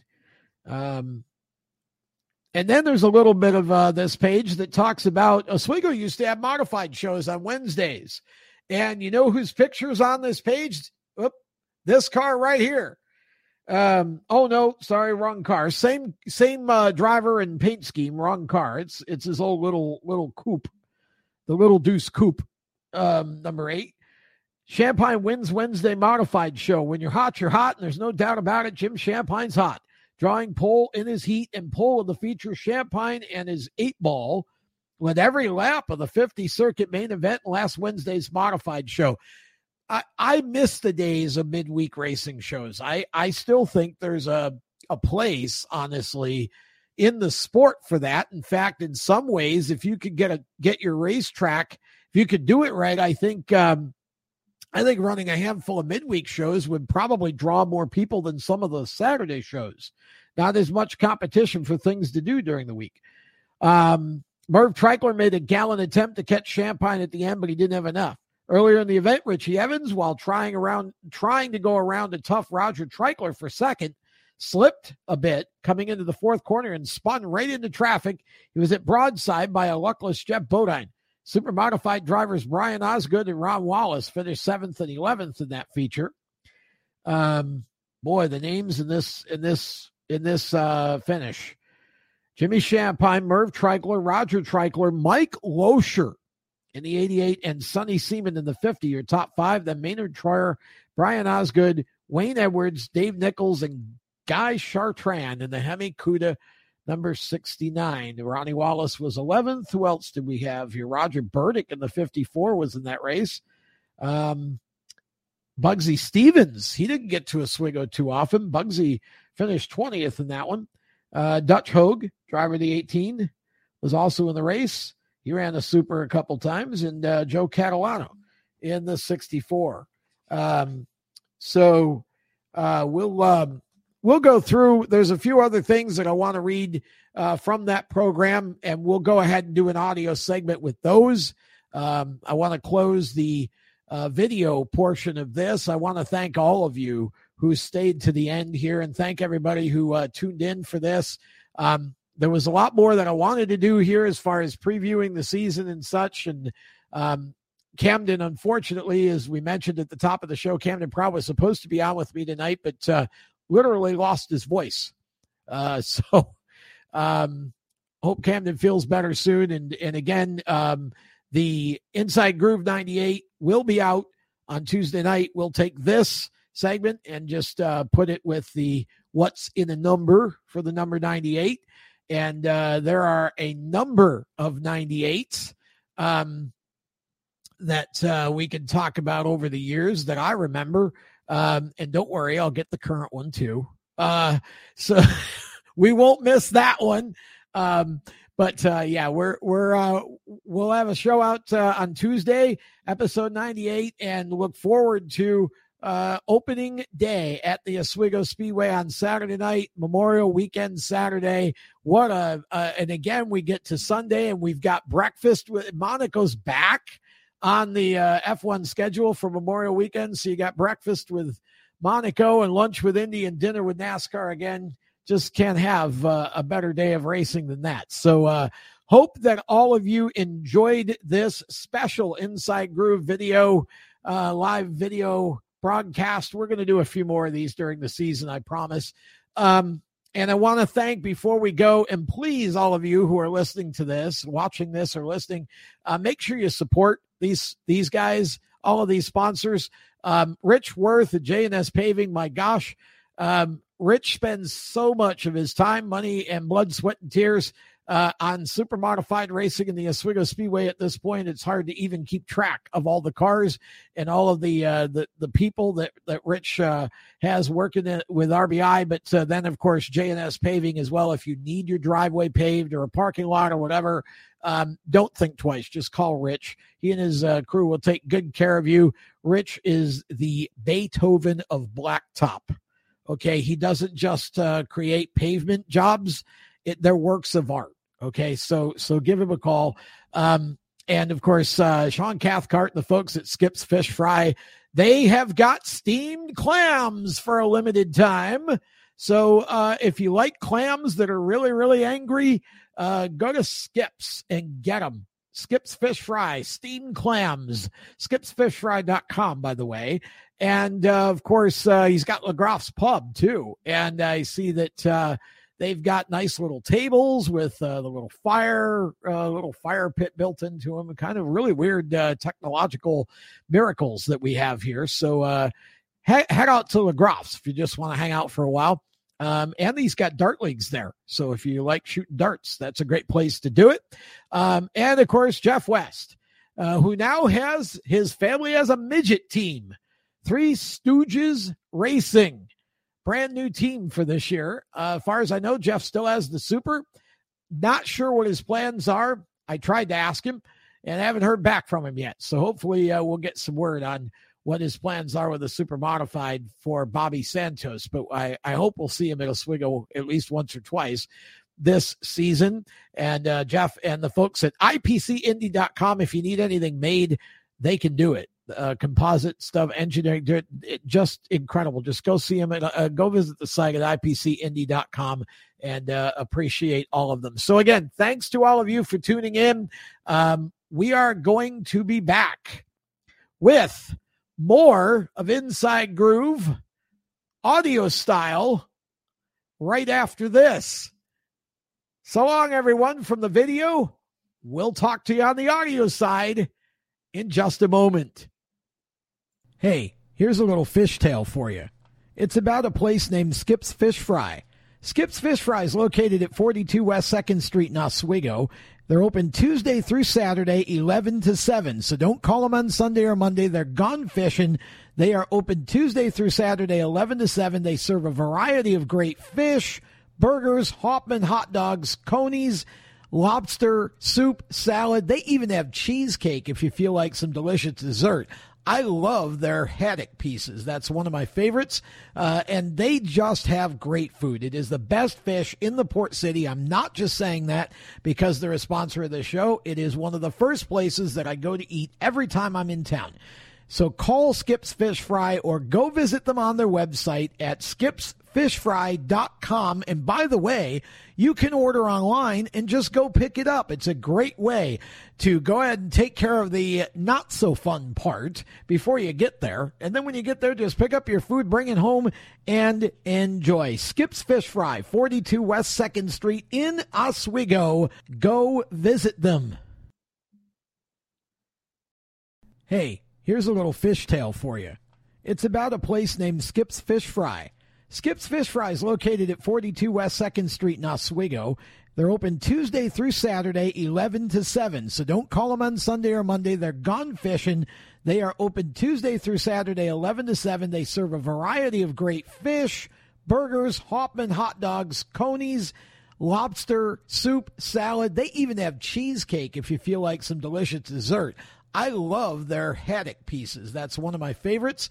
Uh, and they just have great food. It is the best fish in the port city. I'm not just saying that because they're a sponsor of the show. It is one of the first places that I go to eat every time I'm in town. So call Skips Fish Fry or go visit them on their website at skipsfishfry.com. And by the way, you can order online and just go pick it up. It's a great way to go ahead and take care of the not so fun part before you get there. And then when you get there, just pick up your food, bring it home, and enjoy. Skip's Fish Fry, 42 West 2nd Street in Oswego. Go visit them. Hello, everyone, and welcome back to Inside Groove as we continue with episode 98. Now back in the studio, so to speak. Um, hope you enjoyed. I, I was going to go through and edit that live uh, live show that we did before I put it in here, but I just, you know what? Um, a couple of you said that was great. We loved it. We enjoyed it. And I'm like, you know, I don't want to tamper with the way it was. Um, you know, what you got is very raw. And uh, so hope you enjoyed it. Um, and so I uh, had a great time with Jack Patrick. That was a lot of fun. And, uh, you know, Jack is, is one of those guys that uh, every racetrack in every and every division needs Jack Patricks. They just love it enough to go out there knowing that they're probably not contending for wins, right? But um, they're going out there and you know they're they're going to do the best they can, and they just enjoy being a part of it. And uh, you know what? On the right night, and especially now uh, with Jack having all of that experience in his pit now, uh, maybe they can uh, get that car to where it can run for wins. Who knows? But uh, certainly. Um, a great guy and just a lot of fun. That was uh, that was a good time. We'll do more of those videos. Um, you know, I'm not very good at all of the production end of it technologically yet. I'm working on it kind of quietly behind the scenes, just doing practice stuff. Um, and, uh, you know, if you're going to do one of those, you really want to do it. You want some different uh, elements in there and whatever, and just to up the value of it. But uh, so I apologize that I'm not better at that than I am, but uh, hope you enjoyed the content anyway. And I had a great time with all of you uh, that uh, tuned in and uh, were in the chat. It was uh, it was a, a very uh, entertaining show and the highlight of the night for me because um, after that was the All Star race, and we won't go into my opinion on that. It's probably the same as a lot of yours. Um, so let's carry on with the show, shall we? We were at one point in the live video uh, early on before we brought Jack in while he was finishing up his dinner. Uh, we uh, we started to go through um, just randomly. Uh, the program from week number 14 of 1972, Nick Rowe was on the cover. We got almost all the way through it. And then um, Jack uh, showed up in the green room, so I wanted to get him on. Uh, so let's go back, shall we? And uh, we've got the the uh, profile of Nick Rowe to talk about here. Uh, so I'm going to go ahead and read that, and um, hopefully this. Um, I have not pre-read it, so hopefully it's good. Uh, here we go. Away from the track with Nick Rowe. I really don't think there are too many drivers in the super modified circuit who love to go racing as much as Nick Rowe. The well respected veteran is a favorite wherever he goes, whether it be with the promoters, fans, or fellow competitors. Nick is the pilot of the immaculate Claire Trierweiler Special Car 12 and is currently having a fine season of racing. Nick and his extremely charming wife, Midge, live in Portland, Michigan with their two youngest children, Jackie and Nick. They also have three other children George, Jim, and uh, I believe it's Katie, but it's spelled with two T's. So it's either Katie or Caddy. I don't. I don't know. Um, Nick grew up around the Portland area, where he attended high school, with his favorite subjects being girls and football. How many of you just raised the uh, beverage and went, "Yeah"? Um, after graduating, he went into the Navy and after completing his duty in the service, went to work for Oldsmobile of General Motors. By the way, today Nick holds down a mighty important, important job at Olds where he is a foreman of the bumper plating department soon after he married his sweetheart, Midge. Nick got his start in racing in a very unusual way. A guy at work bet Nick now, this is why I do this, folks, because now we're getting insider information. Or at least I am, because when I was six or seven, I'm sure I read, not this one, because it was from the year before I started going, but, you know, you read those things when you're a kid, you just don't remember. But um, here comes the insider information. Nick got his start in racing in a very unusual way. A guy at work bet Nick that he wouldn't go racing. He even gave Nick a chassis. That proved to be his mistake. Nick put together an engine and away he went. That was in 1961, and Nick was 30 years of age, sort of late to get a start in the sport. But Nick was as determined as ever, and since his start has really made progress. The first few years, he stayed around his hometown ovals. But in 1965, when he started driving for Howard Morris, the current body designer for the 12, they competed all over the Midwest. Nick ran for Morris again in 1966, but in 1967, he jumped behind the wheel of Claire Trierweiler's upright car. Was decided to build a new roadster for 68, and that's the current roadster they campaign here. During the last five years, Nick has piloted the Trierweiler prepared machines. They've encountered much success each season. When asked what his favorite food was, Nick claimed it was spaghetti. He added, My wife is a tremendous cook. In fact, she's good at everything. Now, there you go. See, that's how you talk about your wife. His favorite drink is coffee, and his favorite color is red. Nick's favorite TV show is Laugh-In. I used to love that show. How many of you remember Laugh-In? Oh my gosh, that show, Hee Haw, those were great shows. They were legitimately funny shows. And uh, I'm not going to say they didn't sometimes push the boundaries with their jokes, but um, certainly isn't like it is today. His motto in life is just to look in the mirror each day and say you're all right. That's great. We should all do that. We should all look in the mirror every morning and every night and say, you know what? I'm all right. I'm okay. Um, if I'm not ashamed of myself, oh, okay. So it goes on. Um, the quote is, You're all right. If I'm not ashamed of myself, others shouldn't be. Um, in the wintertime, Nick is kept busy selling and racing his Rupp snowmobiles. When asked what his association in racing has been like, he replied, unspectacular, but really satisfying. That could describe a lot of careers, couldn't it? You meet an awful lot of people, an awful lot of swell people in racing. Nick has a lot of respect for Jim Shampine's fine record in racing, but his favorite driver, of course, is Baldy Baker. Already, the 1972 racing season has had one big highlight for Nick and the team of the 12. As on opening day at Delaware International Speedway in Canada, Nick brought the 12 home first in the feature event. Here at Oswego, Nick has missed several weeks of racing, but each time they come, they're usually running right near the front. It's been a great association knowing Nick, Claire, and the crew of the 12. They're the kind of competitors you want racing at your track. We only hope that this great team will be a part of our racing scene for many, many years to come. They've helped to make super modified racing the fantastic sport that it is, and for that alone, we wish them the finest success possible in all the attempts.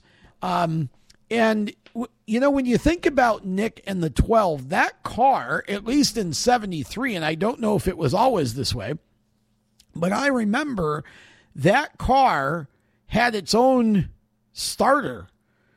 It it, it didn't need a push truck. Now, um, I don't know all the details of all of that, and I think when they built their next car, which gosh, I don't know, did that come out in like 74, 75, somewhere in there, 76? It was, I think it was red. Um, and I think um, who drove it? George Rowe, actually. I think it was Nick's son. I think it was his son George. Um, they had a uh, in between Nick and George was another driver whose name I'll probably think of in a minute. Uh, McClure, Bill McClure, I think Bill McClure. Um, but they, I think when they built the new car, there it they went back to they they didn't put the the starter in or the transmission in or whatever. I don't I don't know all the details of that. Maybe somebody can embellish on it uh, and expand on how that all worked. I don't know if it was a manual or just you know whatever. But um, the other thing that I always thought was unique is if I remember right, it seemed like every time the 12 was there, it was the first car on the race. I don't know if that was, you know, by design for some sort of reason or just eagerness to get out there and run. But I, I, I swear I remember that car being the first car on the track almost every time it was there for practice, uh, for warmups.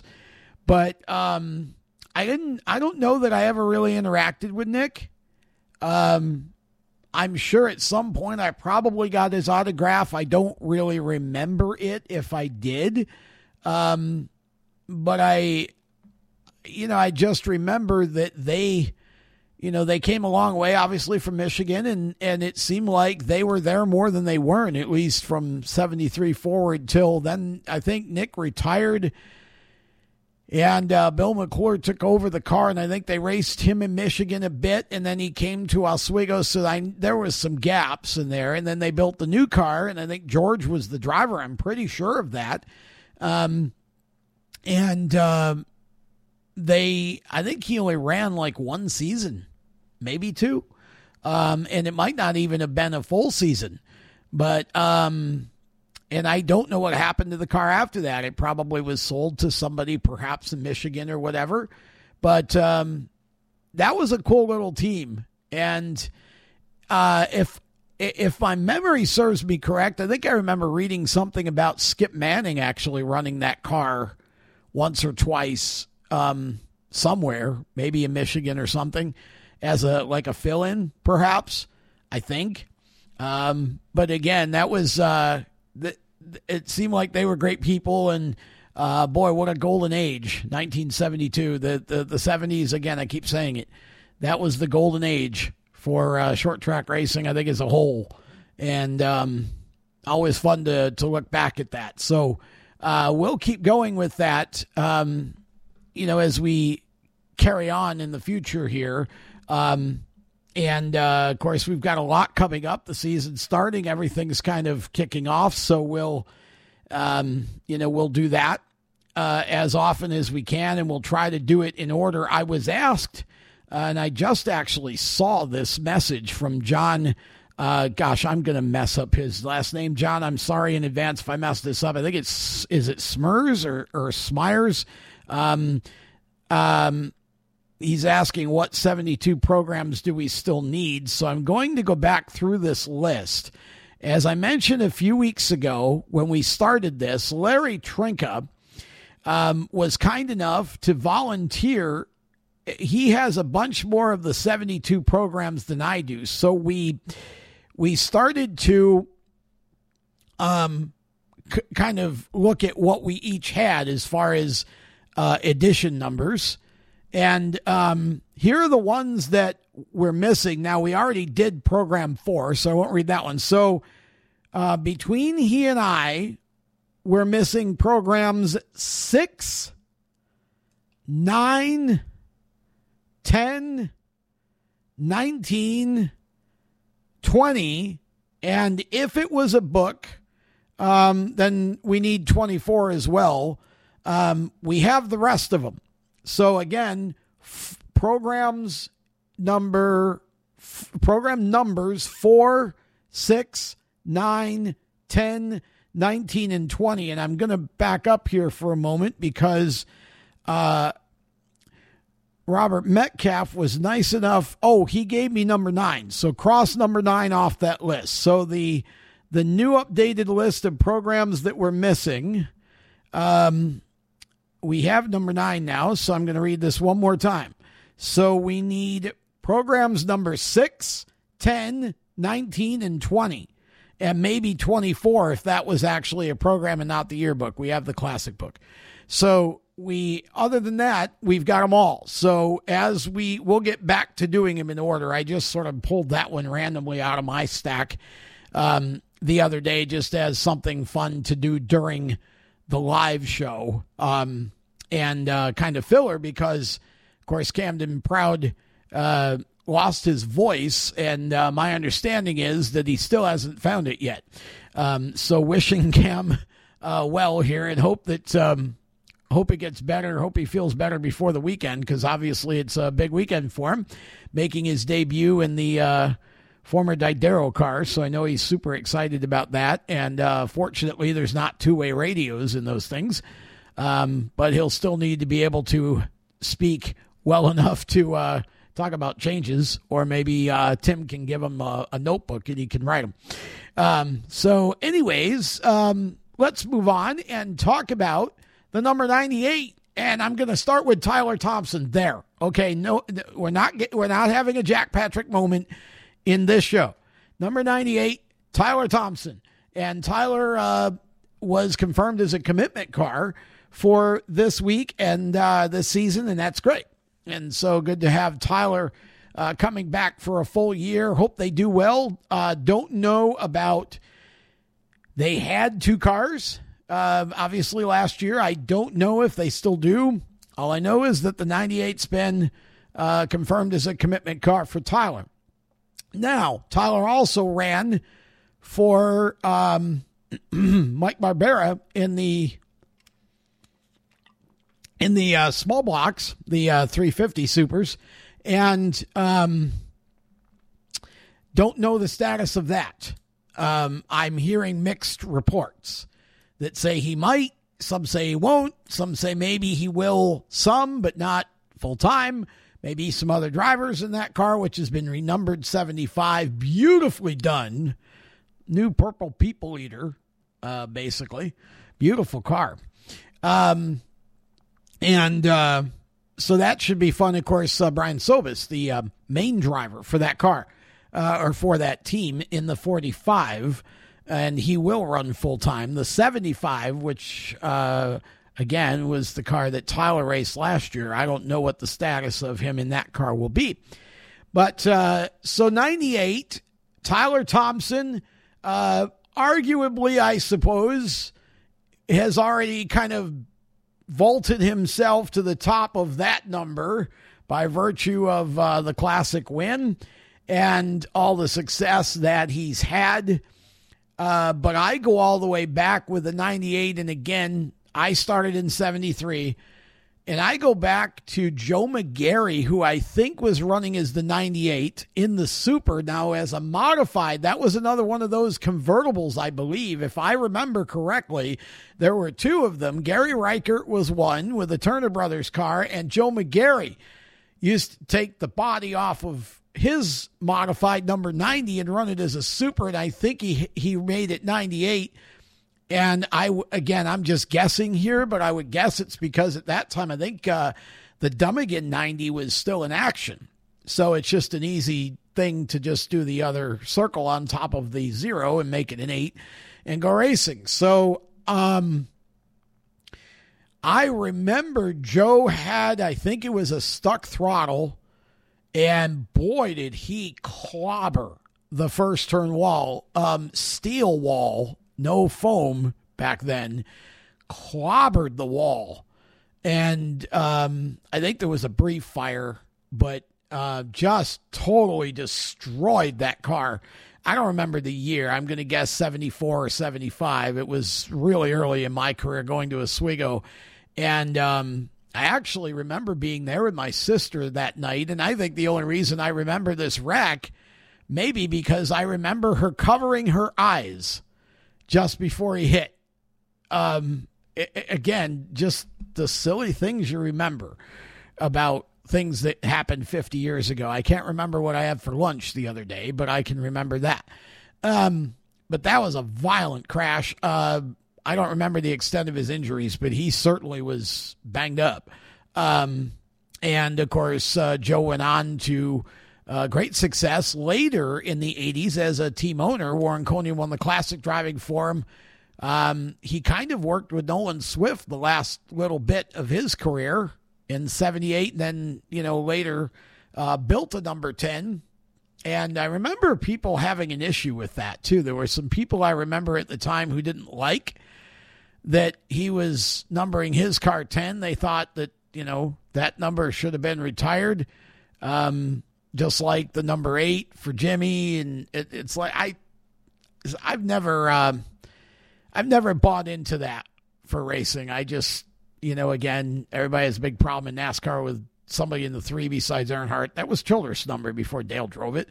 Um, 43 is still running, been running for years without Richard Petty in the seat, and you know nobody got sick and died from it. So I just there's only 99 individual numbers, right? And then you get into the triple digits, and um, that was always fun on dirt, but I don't like seeing it, you know, for the most part in racing. It just gets too confusing. Um, and as a fan, so um, I just never bought into all that. I, I actually thought it was cool that we had a 10 come back and it was Joe McGarry. And, you know, of course, Joe finished uh, with Swift when as Swift was finishing his career. And, um, built this car. And Warren Coniam, who no one apparently had approached to drive for him back in the early 70s at some point, um, and who actually did race the car one night. Um, in 75, Warren ended up winning the classic with it. Uh, and, and of course, they had a ton of other drivers in the car. And uh, I think James, gosh, I, well, we'll I'll, I won't even go into that because I know I'll forget some guys right off the bat. Mike Muldoon, Jamie Moore, Dave McKnight are three that I think of. Um, so, but back to the 98. So Joe McGarry, I believe, was the 98 when he was running that, that convertible car. and I think that I think he was that when it crashed. Um, so that was the first one I remember, and then I don't know if we had another 98, at least on any kind of regular basis, at Oswego until Ron Mucci. Um, and Buck Graham was his original driver. I remember Buck. He was a nice guy, really nice guy. In fact, um, I almost want to say, uh, I think he and maybe his brother or somebody he he had a a go kart track somewhere. Fulton, maybe Hannibal, um, Minetto, somewhere. I want to say there was he had a one of the, you know just a little uh, you know recreational track like Thunder Island. Um, at some point early on when he got into racing, I think there was a go kart track. Um, but uh, Buck drove and then I think, and I don't know why Buck stopped driving. I don't know if Buck got hurt and they needed a replacement, or I, I don't know what happened there. But it, I think Dave Schillick might have been the next one, and Dave ran like the wind with the car. Um, and then, um, maybe Dave McKnight, and then AJ Michaels. I think AJ was the last of Ron's drivers, and you know we all know what happened there. That was sad, um, losing AJ the way that we did, uh, and um, yeah. So I think, uh, and I might have, there might be. I feel like there were one or two other drivers maybe that hopped in that car at some point, um, but um, I think that gets a lot of them. And then now we have Tyler Thompson. That's not been a an often used number, and it'll be interesting to see if you come up with any other 98 cars that I missed. I mean, again, Ron may have had another driver or two that I'm forgetting about. Um, my memory gets worse as it's like kind of like my eyesight. Um, I, I've gotten to the point now where the closer up, you know, the, the close up is worse than the farther away. And it used to be the opposite. My memory is kind of the same. I remember more about the 70s and um, very early 80s than I do about the, you know, like later 80s into the 90s and on forward. It's just weird. Um, but uh, I think that got most of it. That's yeah, like I said, that's a that's been a number that hasn't been often used. Uh, you know, and and next week we get 99, and that will that will end our what's in the number because then we get to show 100 and you know we don't have triple digits. Uh, i'm not i could get into dirt stuff but that would that that just wouldn't work well. So keeping it to uh, Swigo, we'll get to 99 next week, and I can already tell you that I'm I'm dedicating that show to uh, Terry Strong, and um, then we'll talk about who else. Obviously, there are other drivers in her car, their car, uh, you know, you had some other guys in the 99 over the years. Joya had a 99 car for a bit. Uh, so some cool memories of that number over the years, uh, Clyde Booth. So we'll get to all that on next week's show um, and uh, talk about that. So that is what's in the number 498. And just want to close this show by saying that well, two things. First of all, uh, I wish everybody in every division at the Oswego Speedway safety and success this coming weekend at the Port City event, opening day 2022. Um, I will be at Charlotte all weekend long doing NASCAR stuff because it's there and I have some specific reasons I need to be there. So uh, I will be there, but I will be watching FloRacing on Saturday night um, from Charlotte from the uh, media center there. And I can't wait. Looking real forward to uh, what the season can bring. Can't wait to see uh, the different divisions. So, uh, again, hope it's a safe weekend, first of all, and successful weekend. I hope to, you know, not not uh, hope for no bent equipment, but uh, certainly hope it's not much because uh, I know that you know with all this craziness with supply chain and whatever, it would it's you know it's it's a little different if you um, you know, if you have a, a, a, shunt, as they like to say in formula racing, uh, if you have a shunt, it's uh, it, it could take a while to rebuild just because parts availability. So, um, you know, I hope that uh, hope everybody comes out of it okay. Good luck to y'all. And the second thing I want to say is thank you to all of you who listen to this show and have uh, been so enthusiastic about it. Uh, thanks to the sponsors, of course. Sean Cathcart has two um, businesses now that uh, are a part of this show. Skips Fish Fry, of course. Uh, and uh, believe he's still at the going to be uh, at the track as a concessionaire. So, uh, you know, go support uh, and go get some fish on Saturday night. Uh, support his his concession, and of course, uh also LeGroff's Pub. Uh go visit LeGroff's Pub. They have dart leagues there. Just go get some good food after the races. Enjoy yourselves. Um, it uh, I had no idea until I talked to him the other day the expanse that he had done um, with that pub since he bought it. Can't wait to to see it. Uh, looking forward to getting up there as soon as I can, and that'll be um, a stop I'm going to have to make. Uh, just out of curiosity, let alone because he supports the show. So uh, we'll see what that's all about when we get up there at some point, hopefully this year, if gas stops going to the North Pole. Um, so uh, wish all of you well. And uh, hope again, I hope for a, a, great opening weekend at the Oswego Speedway. We will be back next week on Tuesday. We will have the next show out on Tuesday. I apologize, this took a little longer um, to uh, get together. But uh, we'll be back in the saddle next Tuesday night, episode number 99 of The Inside Groove. And uh, if Cam has a voice, he will be back. Uh, until then, I'm Tom Baker. Thank you for listening. Please share the show. Um, if you need to know how to find the show, just steeringwheelnation.com. That's all you got to do, or just share it from the Inside Groove page um, as soon as it gets posted, which will be in this case on Thursday evening. Uh, appreciate all of you guys. God bless. Have a great weekend. Let's go racing. So long. You've been listening to Inside Groove, powered by IPC Indy creating performance parts and solutions for the automotive, aerospace, and communications industries. Find them on the web at www.ipcindy.com. Inside Groove is a Race Chaser Media production.